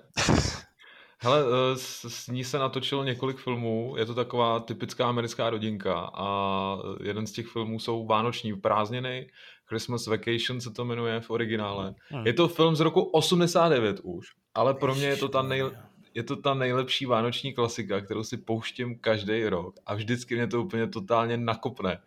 Puste si to, jsou tam naprosto bizarní scény, jak když třeba eh, přiveze domů obří vánoční stromek, který se mu ani nevejde do obýváku, který mu pak schoří a pak jde s motorovou pilou nasranej pro nový vánoční stromek, ze kterého pak vyběhne veverka, která tam eh, běhá po bytě a Tak a to je něco, co mě fakt nakopne na Vánoce, ty vole. Dobře, ty vole. Kámo, ale z toho, z toho ta vánoční atmosféra naprosto Z veverky, jo. Taky, jo, taky, jo, jo. ale jsou tam, jsou tam úplně totálně bizarní situace a já se vždycky u toho směju jak magor, takže, takže fakt doporučuji. A nejhorší nevím, nejhorší se mi zdá, jako, že cokoliv na Netflixu s vánoční tematikou teď vypadne, tak je to hrozný. Teď jsme viděli úplně náhodou, Štěpánka ráno zapnula uh, nějaký film, zjistili jsme v průběhu, že to je třetí díl něčeho. Takže to je Princess Switch 3, ano. No nevím, jsou tam nějaký dvojčata, který se mění mezi sebou. To, hele, už je to jako do 20 minut jsem spal. Eh, mimochodem, eh, zrovna dneska jsme o tom diskutovali, eh, s okolností jsme byli na procházce, ale Netflix má dokonce vlastní Netflix Christmas Universe, jako má MCU, prostě svoje univerzum. Tak Netflix má vlastní univerzum v vánočních filmů. Takže ty filmy se nějakým způsobem prolínají, trošku jako méně než, než třeba hrdinský filmy, ale to je jenom takový zajímavý fakt. Počkej, já tomu nerozumím, jakože vznikají filmy, které jsou provázaný, jo? Ano, jsou provázaný. Uh, ty série, protože tohle je jedna série, pak jsou série, uh, teď si teda mám v nich trochu hokej, protože v nich ještě navíc hrajou trochu jako, občas se tam herci střídají a hrajou jiný role. Ale v, v jednom z těch sérií se prostě objevila rodina z jiný na svatbě a byl to takový jako easter egg. Takže ano, nějaká provázanost. To je fakt Nestačí, že se to děje ve videohrách, už se to děje i ve filmech tohle, to je, to je hrozný. Uh, každopádně to na jejich kvalitě moc nepřidává, ale já jsem si mezi časem vzpomněl ještě na další dobrý vánoční film. Uh, to, nebo není úplně film, je to prostě sketch, já vlastně nevím, jak se to správně označuje, scénky uh, Rona Atkinsona s Mr. Beanem, ale ta vánoční je prostě skvělá s tím, uh, jak koupí ten věšák na obraz, jak si uřízne ten vrchel toho stromku a pak vlastně vyrábí toho krocana, že? To je to je vlastně moje dětství do určitý míry a to je fakt, že to je taky skvělá vánoční záležitost. Ale nevěděl jsem ji teda už hodně dlouho. A já, protože jsem viděl nedávno reklamu ještě na jeden film, tak řeknu, že Grinch je ještě taky klasika, která Samozřejmě. Ano, a jsme vyjmenovali pět nejpopulárnějších vánočních filmů. Samozřejmě. a, to se třeba Grinch vůbec nelíbí. No a ty se dlouho taky, Mně se dlouho taky nelíbil, ale viděl jsem ho loni po dlouhé době a přišlo mi to vlastně docela cool. Že už to je tak starý a tak divný, že to je vlastně dobrý. Když už jsme tak, já můžu říct svůj horší film opět, to bude asi dost kontroverzní, dostanu podobnou čočku, jako když jsem uh, se vyjadřoval nelibě na konto Art Deco stylu, ale já prostě nesnáším Tima Bertna a jeho filmy, takže nemám rád ukradený Vánoce. A mně to prostě přijde děsivý a jako vošklivý, jednoduše. Mimochodem teda, když, když, když to zmiňuješ, tohle je film, který se objevil v, v sérii na Netflixu, která se zabývá tím, jak eh, filmy vznikají a to je, to je parádní sonda do zákulisí. Uh, vidíš, tam, vidíš tam vlastně ty lidi, kteří byli u toho, mají tam skvělé historky, povídají o tom, co, jak se třeba řešily různé situace, třeba Vánoční skřítek, film, jestli si vybavujete, jak, jak eh, tam ten hlavní herec, nespomenu si na jeho jméno, jak, jak to točil ještě po staru tím, že vlastně měli malý rozpočet, nemohli si dovolit komparzisty, tak on normálně chodil někde v New Yorku po hlavní třídě, vrážel tam do lidí, kteří vlastně nebyli herci, ale v tom filmu prostě hrajou, no, jen tak takovým nedopatřením, protože se zrovna objevili na tom místě, kdy se tam točilo. V dnešní době by to asi neprošlo třeba tohle, řekl bych, že by tam padaly nějaký žaloby velký, ale, no, tak, ale ten, takhle, takhle vznik Borat, že jo. Ale no, ano, jasně, no. bylo to kontroverzní. Uh, každopádně druhá otázka uh, je dost podobná, ale je to nejlepší nebo nejhorší nevánoční film, který dávají tradičně v televizi na Vánoce. A tady já jsem docela ztracený, co teda dávají na Vánoce, co jako není vánoční film, protože, nebo co není prostě vánoční pohádka. Já jsem ztracený v tom, co dávají na Vánoce. Já už nečumím na televizi teda moc obecně, no. Hele, tak jo, to je třeba dávají ano. Šreka třeba. Ah, a to bych jsem... neřekl, že je vánoční Ale film, oni mají spin-off vánoční, ne nějaký? Ten mají, no. no. ale dávají i klasický podle mě první díl. Třeba, to samý Madagaskar, že jo? Hmm. Typicky Tuč, vánoční Tučňáci z Madagaskaru. já mimochodem jsem rád, že se konečně našel někdo, kdo taky nechápe moc ten vlastně nějaký, by přijde jako hodně český uh, trend nebo nějaký kulturní zásadu, že se o Vánocích uká na televizi, na, na pohádky a prostě jako nikdy to na tom nepraktikoval. to si nemyslím, že to je zrovna jako vánoční trend, akorát, že... No to teda, mám pocit, že to je tak, že to je dost hluboce zakořeněný, minimálně v mém okolí. V jaký no to jo, ale tak jako, že... No to je obecně televize, ale tak, jako, že, jako to je jako říct, prostě celý Já rok. si myslím, že hodně lidí pije vodu. To je česká tradice. jako... A to zrovna není Takže pravda. Vy máte nějaký beef mezi sebou dneska. A já už nebudu nic říkat dneska. No. jakože já si myslím, že jako spousta lidí na celém světě kouká na televizi. I o Vánocích. ne, prostě... Ano. Hmm. Ne, já mám jako pocit toho, že spousta lidí tvrdí vždycky o sobě, se těší na to, až si prostě na uh, první svátek vánoční sednou k televizi a budou celý den koukat na pohádky. Ne, nebo třeba... Nebo třeba a neříkejte mi, že... Možná to je rozbaluju... tím, že mají volno a nejdou do práce, že jo? Ne, rozbalují dárky třeba u, u voříšku pro popelku, já to chápu, tohleto. No, to mě a přijde o, prostě zvláštní. O Silvestru koukají na mrazíka. A nadávají na to. Jak to ano, vlastně Mrazík je nejhorší vánoční film, protože je. to to vzpomín. Ano. Možná přejdeme, přejdeme od filmového kroužku, pokud někoho nenapadá teda něco, nějaká pádná odpověď, aby jsme... E, ne. Ne. Přejdeme k něčemu, v čem bychom mohli být trošku zběhlejší. Vánoční hry, veď, ty vole. Ano. Nejlepší, nejhorší. Uh, vím, že jsme na tohle konto zpracovávali článek před uh, minimálně, mě to bylo před rokem, protože to už probíhalo v mojí Minulý režii. rok, no. A vlastně to byl vlastně Kubův článek, který mm-hmm. se zabývá vánoční tematikou ve hrách, ale samozřejmě to bylo takový obecný, nebyla to ta, nebyl to ten náš favorit uh, vánoční tématikou. A já tě rovnou nechám mluvit, ať si můžeš vypálit to svoje, protože už, už to tady dokonce zaznělo. Co zaznělo? No, která je ta tvoje nejlepší vánoční uh, hra? Hele, tak já dám takový zvláštní tip, jo. Ono už to možná ode mě teda zaznělo, ale, ale vyšly, ty, vyšly ty remastery GTAčka, že jo, a naštěstí tam nebyla čtyřka. Řekl bych, že unikla, unikla z, z těch spárů toho studia externího, který to dělalo, tak, tak je to dobře. A ta čtyřka se dá, se dá poměrně jednoduše zmodovat tím stylem, že se nakonec neodehrává na podzim, ale nakonec veškeré silnice pokraje sníh, dokonce ta jízda autem se mění, takže, takže to klouže hodně v zatáčkách a celá ta atmosféra té hry je úplně, úplně jiná. A já jsem původně čtyřku ani nedohrál, protože mě to nějak prostě nechytlo a ten podzim byl takový divně vlezlej a, a prostě to bylo takový zvláštní. A s tímhle režimem to pro mě získalo úplně jiný nádech, takže jsem to pak dojel s radostí až do konce. Takže tohle já si taky občas, no teď už, teď už ne, už jsem to dlouho neudělal, že bych si to znova nainstaloval a, a zavzpomínal, ale, ale přece jenom ta čtyřka ještě vypadá docela k světu, dejme tomu, tak, tak uh, zkuste. Uh, já změním, uh, pro jednou přinesu něco hodně čerstvého a pro mě aktuálně to jako asi nejlepší, nejzajímavější teda s okolností, abych nezměnil furt to samý.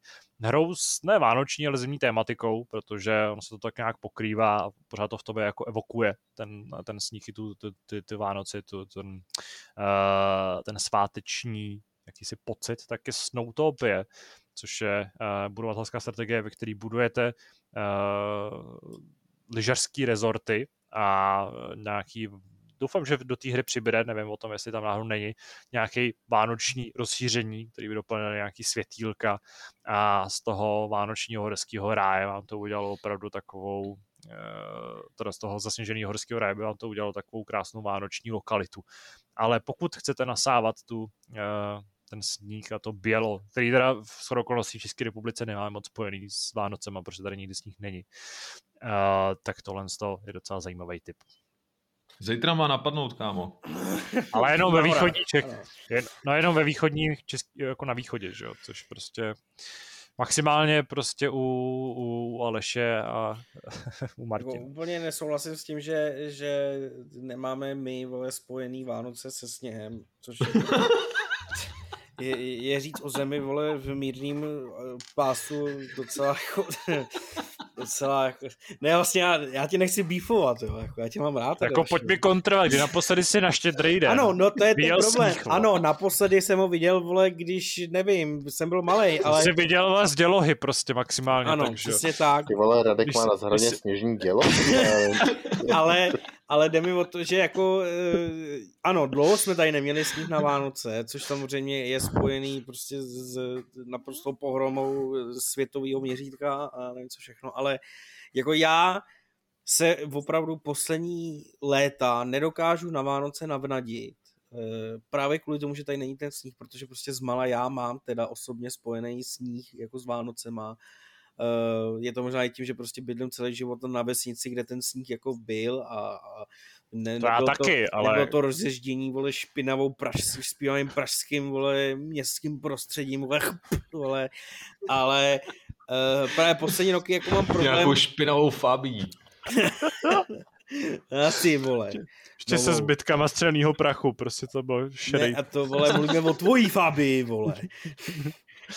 Ale, uh, takže jako já mám, já mám takový problém a možná jako z toho důvodu, že dřív prostě tady ten sníh byl, tak já jsem nepotřeboval nic, čím bych se musel namlaďovat na Vánoce.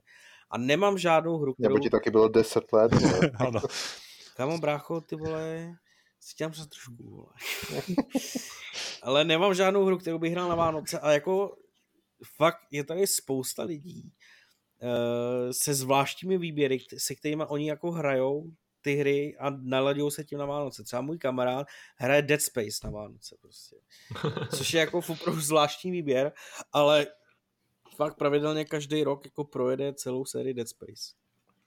Takže jako, jako e, nemám bohužel ani, ani hru s vánočním prostředím, na kterou bych si vzpomněl, kromě multiplayerových her, který pravidelně přináší vánoční eventy.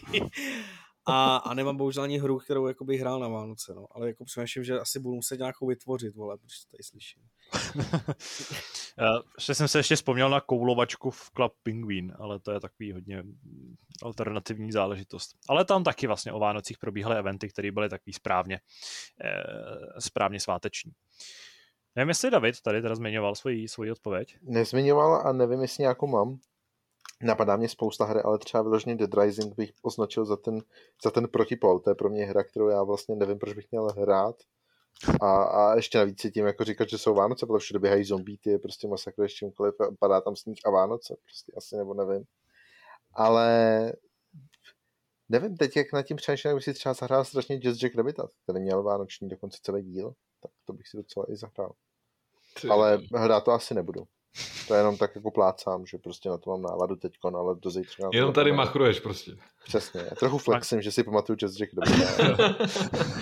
Ale to já si taky pamatuju Jazz Jack Rabbit, vole. Uh, každopádně poslední závěrečná nejlepší čtvrtá otázka je, jaká je jedna divná věc, kterou děláme na Vánoce a nikdo to nechápe. Myslím, že se můžeme klidně odprostit od her a zmínit nějakou, pokud teda něco takového máme. Eh, já hned zmíním moji věc, která mě hned napadla takhle z kraje, abych podpořil takový ten pocit toho, že jsem fakt divnej. Ale já na Vánoce hrozně rád, a je to samozřejmě, jako, není to úplně vánoční tradice, protože to můžete udělat kdykoliv během roku, ale rád si sleju nebo je to daný tím, že vždycky se tyhle ty dva nápoje nacházely eh, v ledničce u nás, ale slejvám Coca-Colu s jabl, jablečným džusem. Protože to... jo, čekal jsem všechno. jako čekal jsem ty vole, prostě já nevím. Tohle jako, fakt ne. Jako, jako fakt ne. Ty vole. jsem čekal, co, co to je, vole, černý a světlý pivo, vole. Jsem si říkal, to je úplně normálně něco takového, že? A on říká jablečný. Olu a fantu. Hmm, to je docela zajímavá kombinace, tady Aši. Kola a jablečný čaj. Hmm, teda čaj. No, to, já, se, ale, buška, já prostě jak, jak o to začal okecávat, tak jsem si třeba myslel, že ty vole slivá logr, nebo já fakt nevím, ty vole. Jak to začal, olovo, jak, jak prostě mířil k tomu, co slivá dohromady, ty vole, jo. Ale doporučuji vám to zkusit. Chutná to trochu jako třešně. Mhm, jo, dobře. Kámo, ty, ty už nemůžeš nikomu doporučit žádné jídlo, ty už tě teď nikdo nebude brát vážně.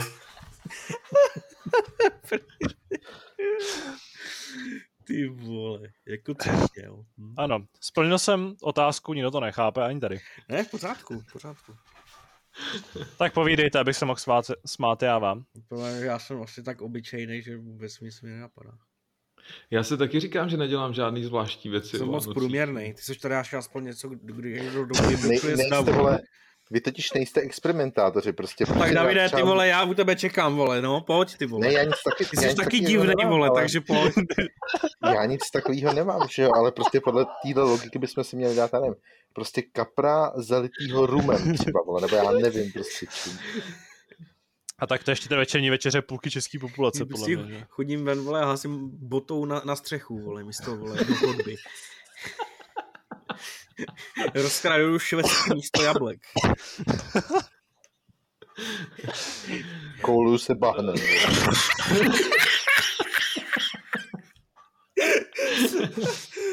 Rozebírám a sestavu počítač, vole. Eh, dobře, zdá se, že... Uh, Jsi divnej. Ano, že jsem divnej, ale Kuba je asi taky divnej, protože se na to ten dotaz ptal. My za to moc děkujeme. Doufám, že jsme vás naladili na Vánoce. Pokud... A ale pokud Kubo, se to... Vole, se něco takového ptáš, tu...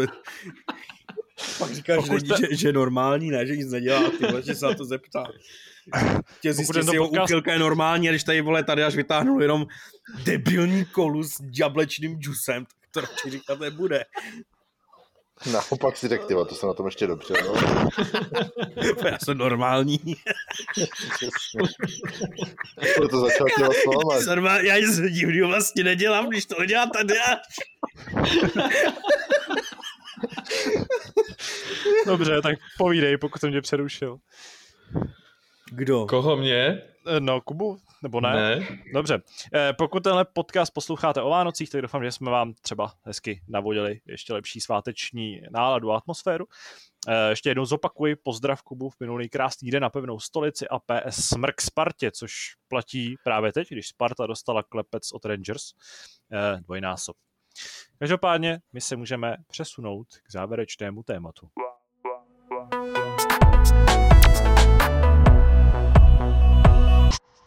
Právě jsme překročili metu tří hodin nahrávání. Vy teda v praxi asi budete mít o něco méně, ale eh, na nás začíná projevovat únava. Je právě taky půl dvanácté večer, což je asi možná taky jeden z rekordů Hápodu, ale jsme natáčeli v horších hodinách. Že ty vole, vždycky, když přijdu já, vole, tak tady překračujeme nějaký rekordy, vole, Hápodu. Já mám pocit, že úplně to samý dělá. No, ty vole, tak a, a, a pak se spojíme my dva, ty vole, a jsou z toho tři hodiny a pak tady, vole, to, tady, prostě to tady, tady Kuba si udělají tady hodinku, že jo, hodinku kámo, 20. Půlku nejsem, dokážu si představit, kdybych tady byl celou dobu, vole, jako to dlouhý. Prdeli, Marvel Cinematic Universe, Netflix Christmas Universe a hry Record Universe, to je prostě to, když se sejde Radek s Davidem. Uh, každopádně... Jsi čekal, ty vole, zase vypadne, ty vole. Hoši, ty ve mně už byly břišáky, Když, vole, když se sejde David s Radkem, vole, to asi jako když stojete jablečný s stolou, vole. Prostě se to nedá. Uh, chut, chut, chutná to jako třeště. ještě, ještě z toho komentuje, to se nedá. je to fakt nechutný, ale ty vole, tradice je tradice, ty vole. Mimochodem platí pro... To platí to pro... jako pěti dítě.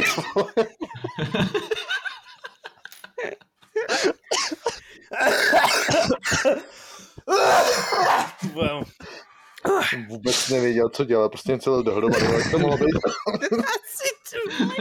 A to ještě, že tam je kolu a žuc. To třeba začal míchat, vole, maso s pomerančem, nebo já nevím, ty Říká, hm, salo, ty vole, to bude chutnat, ty vole, Mně se vždycky líbila třeba barva tý, že jo, nemrznoucí kapaliny, jo. Ano, to, to, to je pochopitelné, sice nechápu, co dělá nemrznoucí kapalina v ledničce. To nemrzne, I v mrazáku testuju, jestli opravdu nemrzne.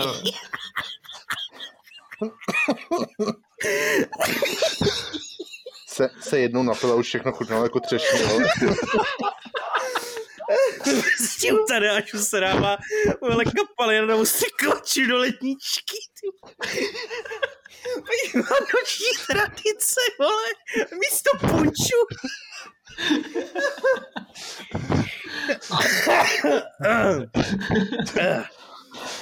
No, Eh, ano, tak. Mhm. po tomto úvodu se můžeme konečně vrhnout na to, co jsme tady skutečně měli, eh, nad čím jsme se měli pousmívat, nebo naopak litovat. A to jsou naše nejhorší nebo nejlepší zážitky eh, z uplynulých dnů nebo týdnů.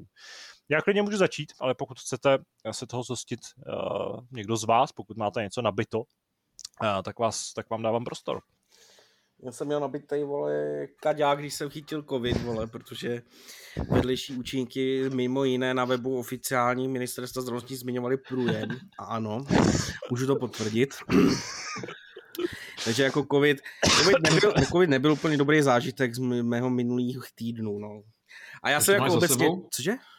Už to máš za sebou? No, 28. mi končí karanténa, takže jako už teď jsem jako v pohodě, takže jako to, ale To je dobře, že to natáčíme v jedné místnosti, že jo?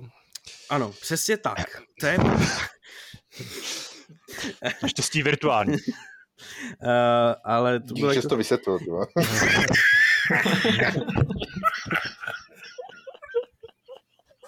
Ty vole, ty tu nemrznoucí kapel zpátky do ledničky, ty vole. To ona už zmrzla. A- Ano, ještě, že nemrznoucí.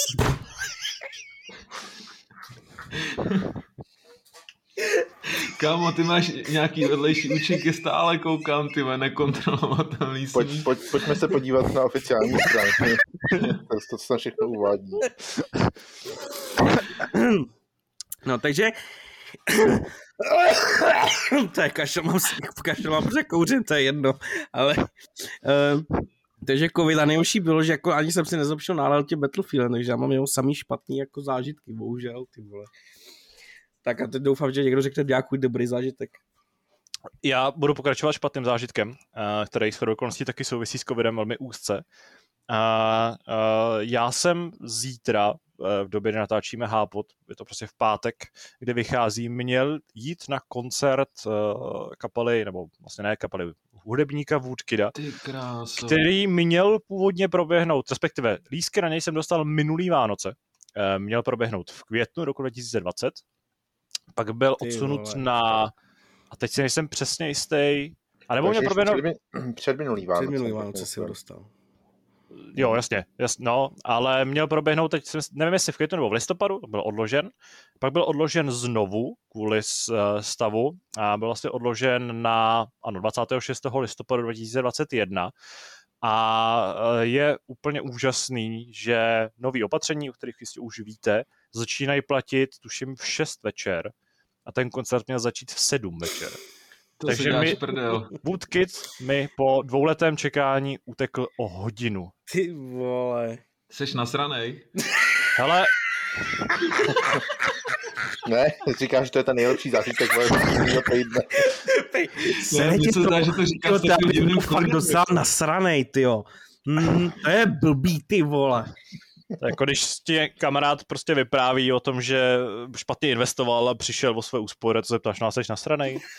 Serete to. Ne, zas takový, ne. Ne. tak zase tak hrozný to není, ale jako takhle. Uh, zatím není jasný, jestli ten koncert byl zrušený nebo odložený, takže se na něj třeba i počkáme. Na druhou stranu, aspoň tím odpadlo, já jsem v posledním týdnu měl takový blbý pocit z toho, že tam jako půjdu.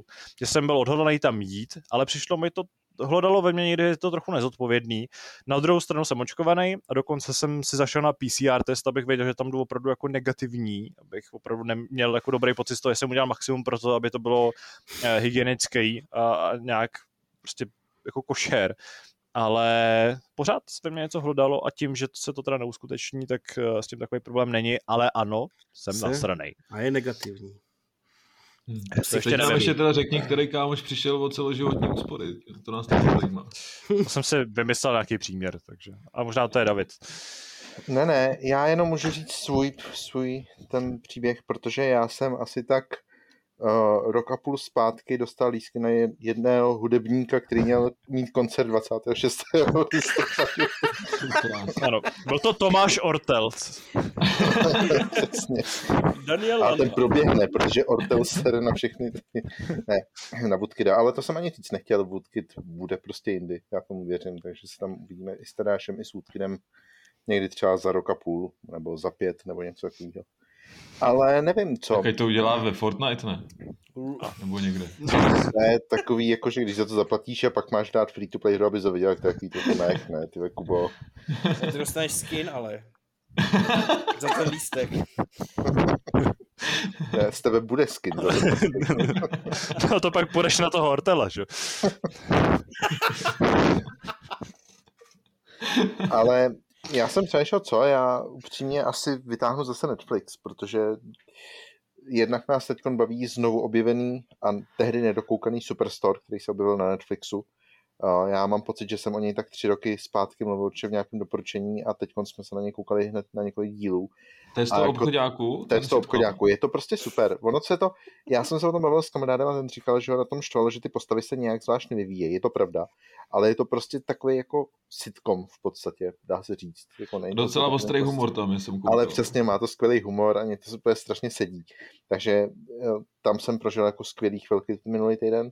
A upřímně i ten film, jak jsem říkal, Love Heart, Milostná past, koukám v češtině tady na ČSFD, tak ani ten nebyl úplně špatný. On mě překvapil tím, že nemá úplně klasickou kostru jako jakýkoliv jiný sladárny. Z začátku je to teda strašně rychlý a uspěchaný a takový divný, ale pokud vás čeká maraton vánočních filmů, jakože mě určitě jo, tak eh, tenhle ten patří mezi ty lepší aspoň. Takže ve výsledku i tohle se dá zařadit mezi ty lepší události minulého týdne.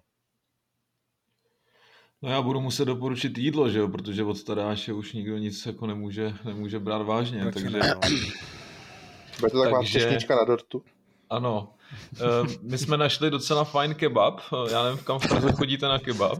A než si řekneš, že je věčný, tak jdu domů. I když jsem doma. Hlavně jestli řekneš, že chudná jako třešně. ne, ale sleu ti tam čus kolou, to je důležitá otázka. je kousek od zastávky dvorce a uh, stojí se tam fronty až za roh na něj.